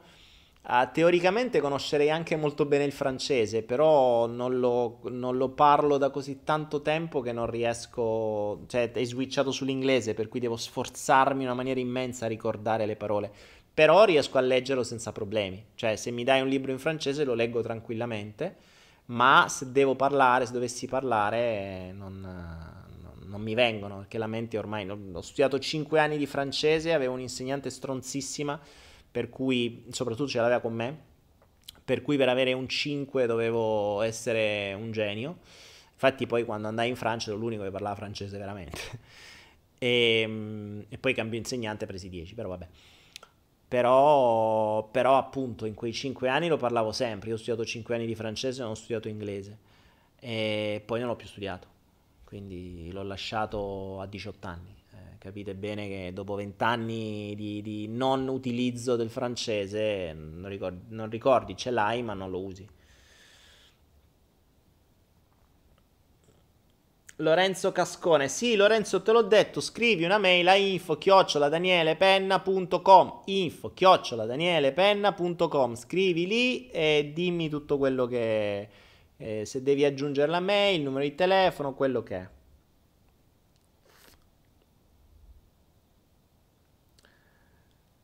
Mm. Matteo Serraglia, Dani, è a causa della paura del cambiamento instillata quando nasciamo che preferiamo adattarci piuttosto che cambiare ambiente? Assolutamente sì, Matteo. E potrebbe essere una delle cause fondamentali.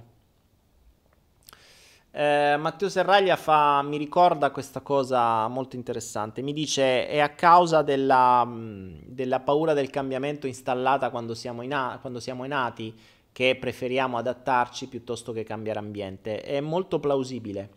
Ricordatevi che il, uh, nel bambino, nella maggior parte di noi, eh, perché è una paura che viene installata appositamente, credo, cioè mm, a questo punto mi viene il dubbio che sia così, perché a meno che voi non siate nati, noi non fossimo nati in un ambiente eh, naturale, che vuol dire in acqua, in maniera naturale, eh, senza il cordone ombelicale che ci venga tagliato subito, senza schiaffi, senza punture, senza tutta una serie di torture che abbiamo appena nasciamo.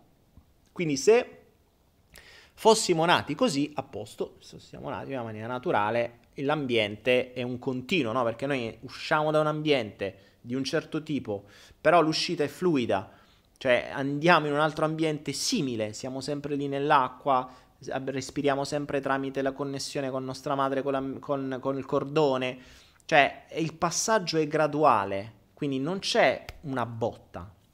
Invece la nascita viene, secondo me, appositamente fatta stressante e contro natura in modo tale che tu abbia un, ambie- un, un, un legame, un imprinting sul cambio di ambiente mortale, Infatti è quello il problema. Cioè, ricordiam- ricordiamoci come funziona, ragazzi. Ricordiamocelo, questo è, è un ottimo spunto. Grazie per avermelo ricordato. Noi nasciamo, cioè o meglio, noi stiamo dentro la pancia di nostra madre, nel nostro bravo grembo materno, tutto soffuso, caldo, protetto, tranquillo, senza rumori forti, tutti tranquilli e beati, e crediamo che il mondo sia quello. Cioè noi crediamo che il mondo sia quello. Ora, che succede? Dopo nove mesi che tu sei stato in grazia di Dio là, magni, dormi, non fai un cazzo, perché fondamentalmente quello è quello che fai là dentro, te la godi e stai da Dio, quindi ambiente sereno, tranquillo, per la maggior parte dei casi. E poi ci sono anche gravidanze che si piano pugni e cose varie, o che si vivono comunque le gravidanze di mela, però diciamo nella maggior parte dei casi la gravidanza è un ambiente tranquillo, sereno, coccolato, coccoloso, amore, eccetera, bacetti e baciuti. Che succede? Tu pensi che quello è la tua vita. Tu è così, che figata, si vive così, eh, che figo. Invece no, a un certo punto senza che nessuno l'abbia detto, né che tu te l'aspettassi, cominci a sentire dei cambiamenti. E sono dei cambiamenti che sono traumatici, perché senti spinte, senti, senti qualcosa, cioè ti rendi conto, il bimbo capisce che c'è un cambiamento in atto. Quindi il suo primo grosso cambiamento avviene che da quell'ambiente dove speravi che dovevi stare per tutta la vita, esci vai in un altro ambiente, un ambiente nuovo che non conosci e dalle luci soffuse ti trovi le luci dei, della sala operatoria o di quello che è. Dal, la prima cosa che fanno, ed è questa la cosa più grave, la prima cosa che fanno appena nasci è tagliarti il cordone ombelicale, che è l'unico modo con cui tu respiri. Quindi che cosa accade? Nell'arco di pochissimo tempo dal cambio di ambiente il bambino si sente morire perché non respira. Quindi prova, prova il dolore e la paura della morte legata al cambio di ambiente. Ed ecco perché questo incastra le persone nel proprio ambiente. Perché nella testa di tantissime persone, tantissime, buona parte, c'è questo legame cambio di ambiente uguale morte. Intanto si installa l'imprinting.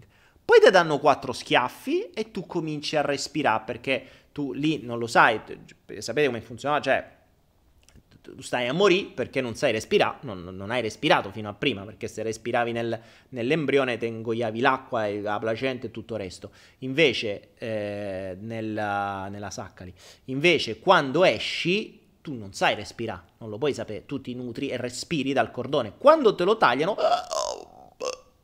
poi che fanno? Te piano a schiaffi? Così tu te verrebbe de mannà a fanculo il dottore mentre diceva ah, ah, posso respirare. Quindi in questo gesto credo di mannà a fanculo il mondo appena sei nato, è quello che ti ci ha mannato, eh, lì capisci che puoi respirare e ti salvi. E ti salvi.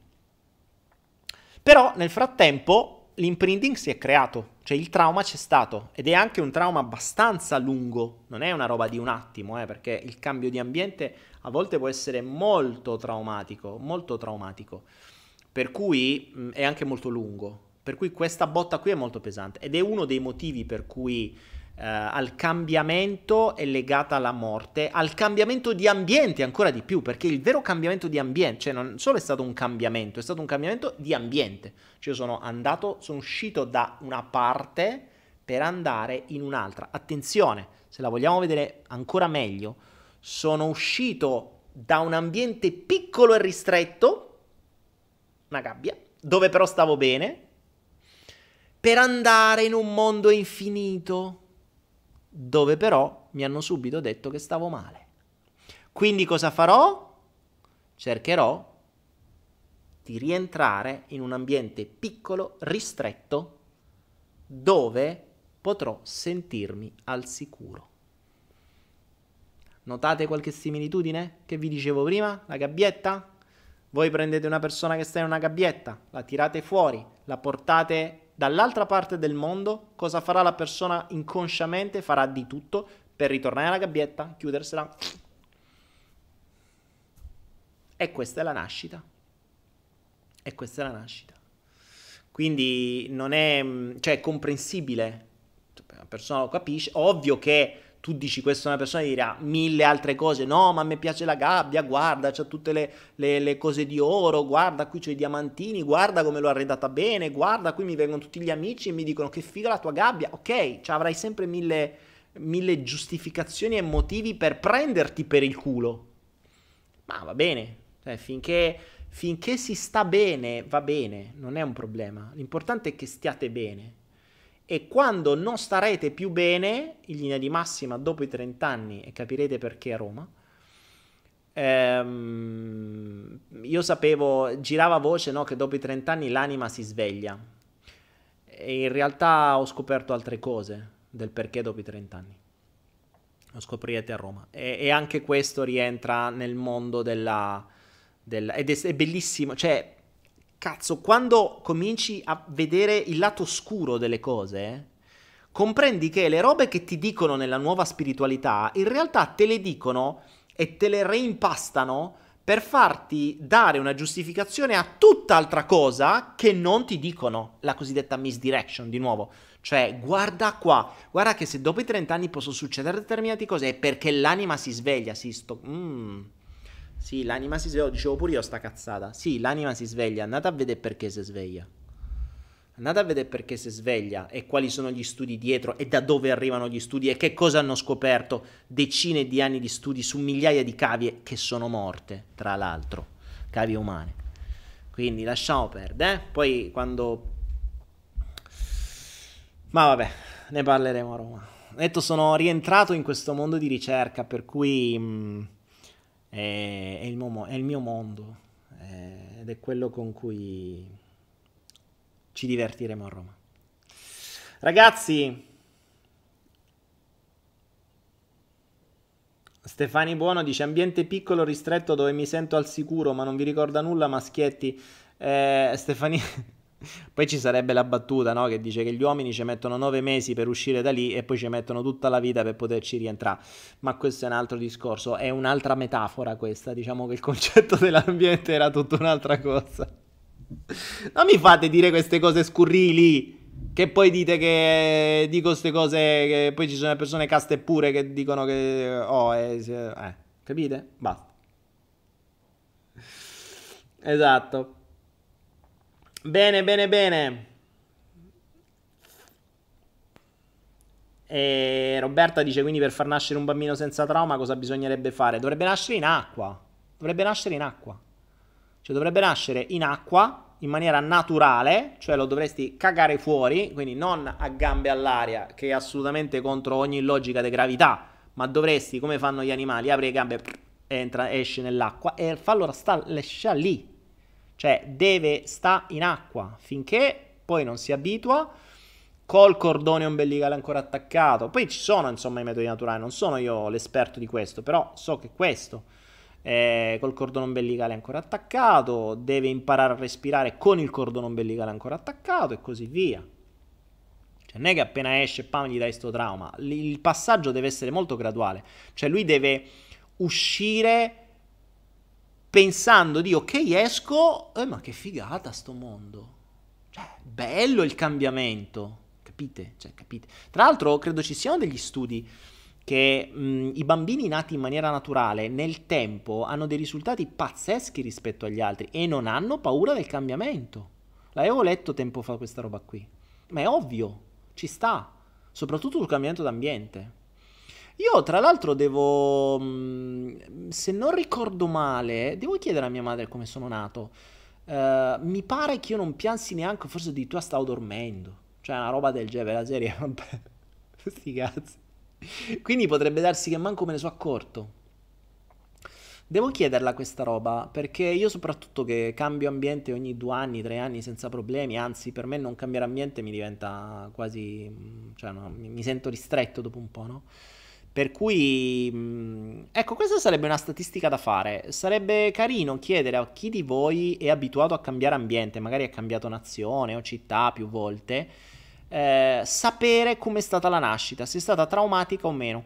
Probabilmente scopriremo che sui grandi numeri chi ha avuto una nascita non traumatica ha molti meno problemi a cambiare ambiente, ha proprio molti meno problemi sul cambiamento in genere, proprio su cambiamenti epocali come, come io faccio costantemente. Poi dici, dopo un po' ti rompi le scatole, sì, però non è un problema cambiare, cioè non è che quando eh, cambiano determinate cose stai lì a smenarti, oh, che palle, sì, ok, lo fai un giorno, basta, poi rientri in un'altra cosa, ok, cambiato, va bene, prendo atto, cambiamo, non è mica una volta o due che cambio. Quindi, Laura, io non sono nato in modo naturale, eh, sono nato in clinica, però sono anche nato 45 anni fa, per cui non so certo nato in acqua, eh, ma non so se sono stato traumatizzato. Ma se non ricordo male, mia madre mi disse che io nacqui dormendo, cioè una roba del genere, per la serie... Mh, mm, cioè non è che sono stato lì a piagne, per svea a fa, quindi poi non so se il medico è stato bravo, se come, qual è stato il processo, lo dovrò chiedere, quando andrò giù lo chiederò. Daniele, in natura esiste la verginità e se sì che funzione ha? Eh, ha la funzione di elevatela, non lo so. Sulla verginità non lo so. Uh, Laura dice: Ho avuto la nascita assolutamente traumatica e ho lasciato l'Italia. Ah, bene. Ottimo, meno male che non ti ha traumatizzato. Oh, poi tra l'altro, attenzione ragazzi, c'è sempre da dire una roba. Noi non sappiamo, e questo ancora non si è capito, che cosa crea un imprinting all'interno di un bambino. Per cui potrebbe anche una, essere una nascita traumatica, ma non aver creato l'imprinting perché magari c'era un imprinting a monte dietro durante la gestazione che mi annullava il, il successivo. Mi avevo spiegato tempo fa sul concetto della scala dell'imprinting, che era una cosa che avevo creato e che da altri studi che avevo fatto sulla priorità dell'imprinting, no? L'imprinting è, quello, è quel trauma o quell'evento, quindi quello stato emozionale di picco che eh, scrive il, um, che scrive il, il, il, diciamo la colonna portante no, della mente. E, ehm, e, e, quindi non sappiamo, cioè la nascita sì, per molti lo è stata, ma per altri anche no. Ad esempio, ad esempio eh, per molti altri c'è un imprinting nel momento del concepimento e nel momento del concepimento si rendono conto di non essere voluti. Quindi se tu avessi ad esempio un imprinting che ti dice cazzo i miei genitori non mi vogliono, quindi l'hai avuto nel concepimento perché tuo padre appena è venuto lì, oh, cazzo no, porco danno che abbiamo fatto. Poi eh, la madre dice che sei incinta e tutte dicono eh, ma no, ma eh, non lo voglio, oppure no, non è il momento, oppure no, di su o di giù. Poi si rendono conto che insomma in qualche modo tutta la gestazione tu capisci che non sei voluto, non sei voluta, tu appena esci di là non vedi l'ora di andartene. E ci sta. Cioè il trauma è non mi vogliono e se non mi vogliono andare a fa e te ne vai prima possibile. E quindi dipende sempre qual è il primo. Eh, in un trauma del genere, quando nasci, oh, finalmente, cacchio, me ne vado da qua, che non si poteva stare qua dentro, dentro una pancia di una che non me vuole. Eh, dipende sempre qual è il primo imprinting.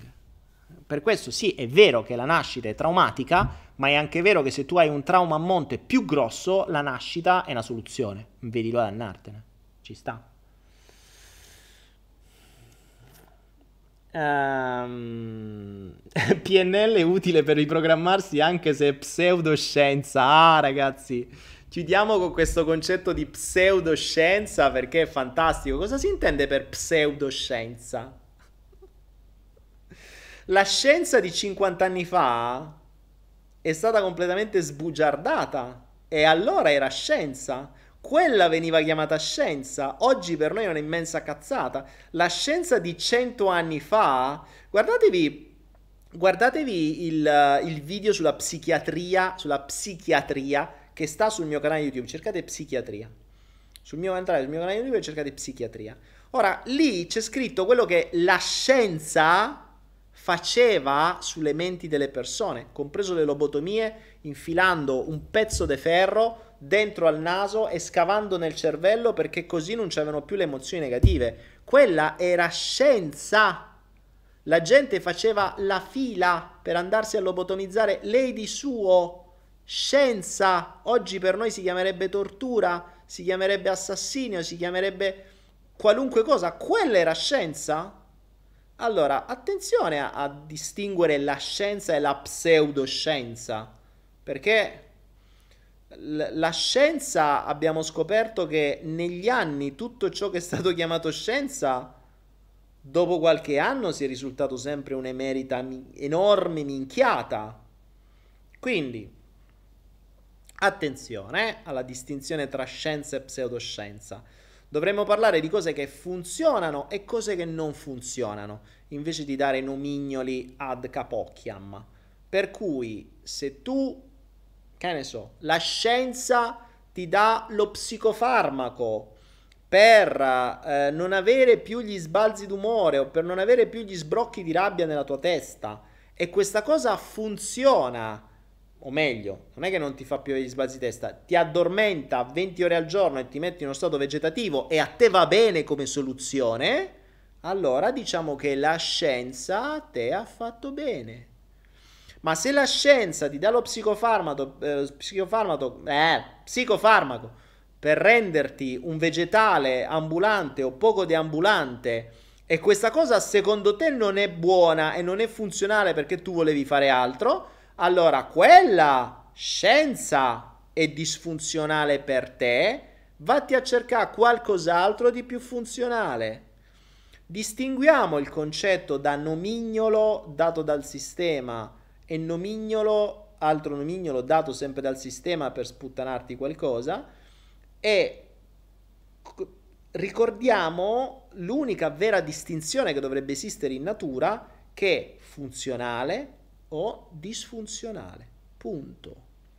Gli animali ragionano così. Questa roba per me mi serve, la uso. Non mi serve, non la uso. Basta. Non è che sta lì a dire questo è un albero e un pioppo della cosa e questo mi è... Oh, no, non ne frega niente, sto roba qui mi serve? Boh, sì, mi ci posso arrampicare, bene, allora lo uso. Basta. Poi c'è un arbusto, sto roba qua mi serve? No, me pungo, ci stanno i rovi dentro, vaffanculo, non lo uso. Non sta a chiedersi come si chiama, se è un arbusto d'emore, se è un pioppo, un cipresso, non gliene frega niente. Questo mi serve, questo non mi serve. Quindi... Mm, se, se usassimo questa stessa semplicità nel, nel fare le cose, è molto semplice. Prendi una roba, la usi, ti serve, continui. Quindi ti serve e funziona, continui. Non ti serve, non funziona, la scarti. Non come fanno gli umani che prendono una roba, non gli serve, non funziona e si adattano per continuare a farla funzionare. Eh, questo non è animale. Bene. Per questo ormai ci hanno tolto dalla categoria animale, perché degli animali non c'abbiamo più niente. Cioè, non, non... Prima, eh, qua, ai miei tempi, avevamo i tre regni, no? Animale, minerale e vegetale. Adesso ce ne hanno messi in altra decina, non so quanti altri dei regni ci stanno. E l'essere umano è un regno a parte. Figurati se ci potevamo mischiare con gli animali, non sia mai.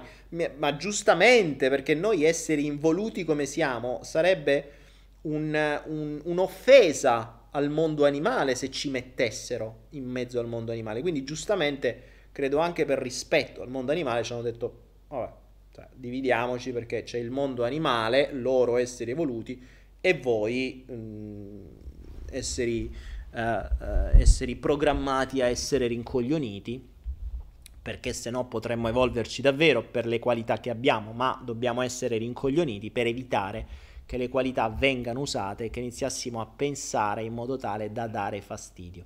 Ricordatevi, chiudo perché sono le 3.38 e si è fatta una certa. Eh, chiudo ricordandovi che l'obiettivo della scuola e l'indottrinamento del sistema sta nel farvi convincere profondamente che questo è l'unico e migliore mondo possibile. Non esistono alternative. Questo è quello che viene installato a monte. Ok? Detto ciò, l'essere umano ha delle capacità cognitive enormi, altro che intelligenza artificiale, ma proprio perché quelle qualità potrebbero essere molto pericolose, a un computer infinito qual è la nostra testa, invece di infilargli e di programmarlo con dei software estremamente potenti per fargli fare quello che vuole, fargli raggiungere quello che vuole, gli installano il software di 50 anni fa. Quindi abbiamo dei computer che potrebbero gestire, ricordiamoci che la mente umana ha, ha capacità di calcolo, mh, mm, o meglio, cap- le capacità che ha la mente umana non ce l'ha ancora nessun computer. Quindi per quanto adesso ci sia l'intelligenza artificiale, l'intelligenza artificiale può fare le cose, ma la mente umana può fare ben altro.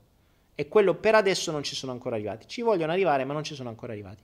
Quindi noi abbiamo il più potente computer al mondo con installato un software di 50 anni fa.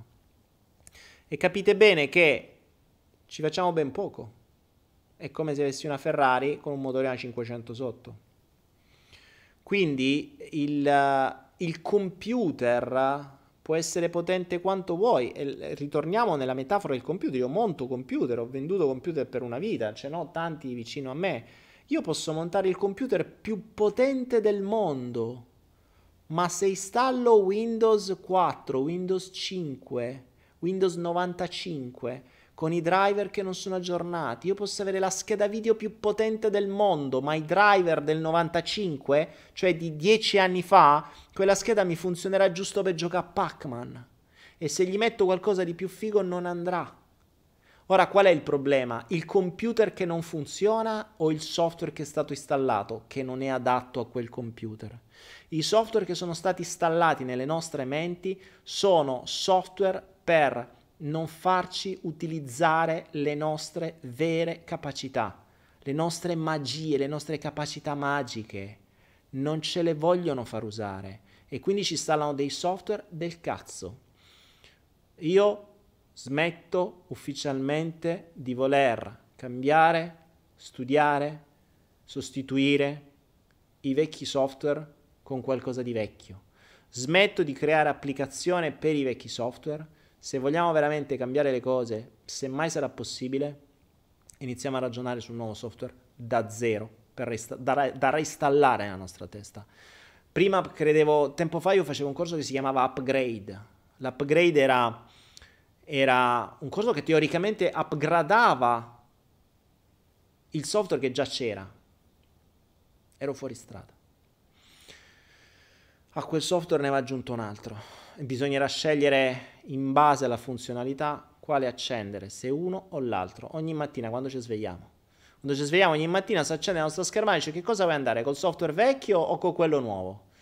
Ovvio serviranno tante prove, ma è quello che secondo me forse potrà cambiare le cose. Ai posteri l'ardua sentenza. Ragazzi miei, noi ci vediamo martedì con sicurezza e se mi gira in uno di questi giorni e se sto sveglio a quest'ora Eh, vedo di fare uno sulle, sulle cripto che c'è bisogno perché ho bisogno di spiegarvi un po' di roba, un po' di differenze fondamentali per addentrarvi in un mondo nuovo. Grazie, grazie, grazie. Vi lascio con la sigla. Vi ricordo che Roma non ci sono più posti. Vi ricordo che per 48 ore c'è questa offerta se volete iniziare a usare il denaro in maniera diversa invece che spendervelo a spritz e a sushi e a vacanze inutili. Studiate di più, investite sulla vostra formazione e soprattutto fate rendere il vostro denaro. Dovete essere voi a gestire il vostro denaro e non il vostro denaro a gestire voi. Detto questo, adesso se riesco anche a riaccendere il mouse e a far partire la sigla, sarebbe anche una bella cosa perché così ce ne andiamo tutti a dormire. Buonanotte a tutti ragazzi, vi voglio bene. There's a vagabond man citizen of the world is a clown of his thoughts and his words. Like a cat, sometimes fast and sometimes much more slow. And his song is follow the flow. He's just doing what he can between reality and his ghost. He's still searching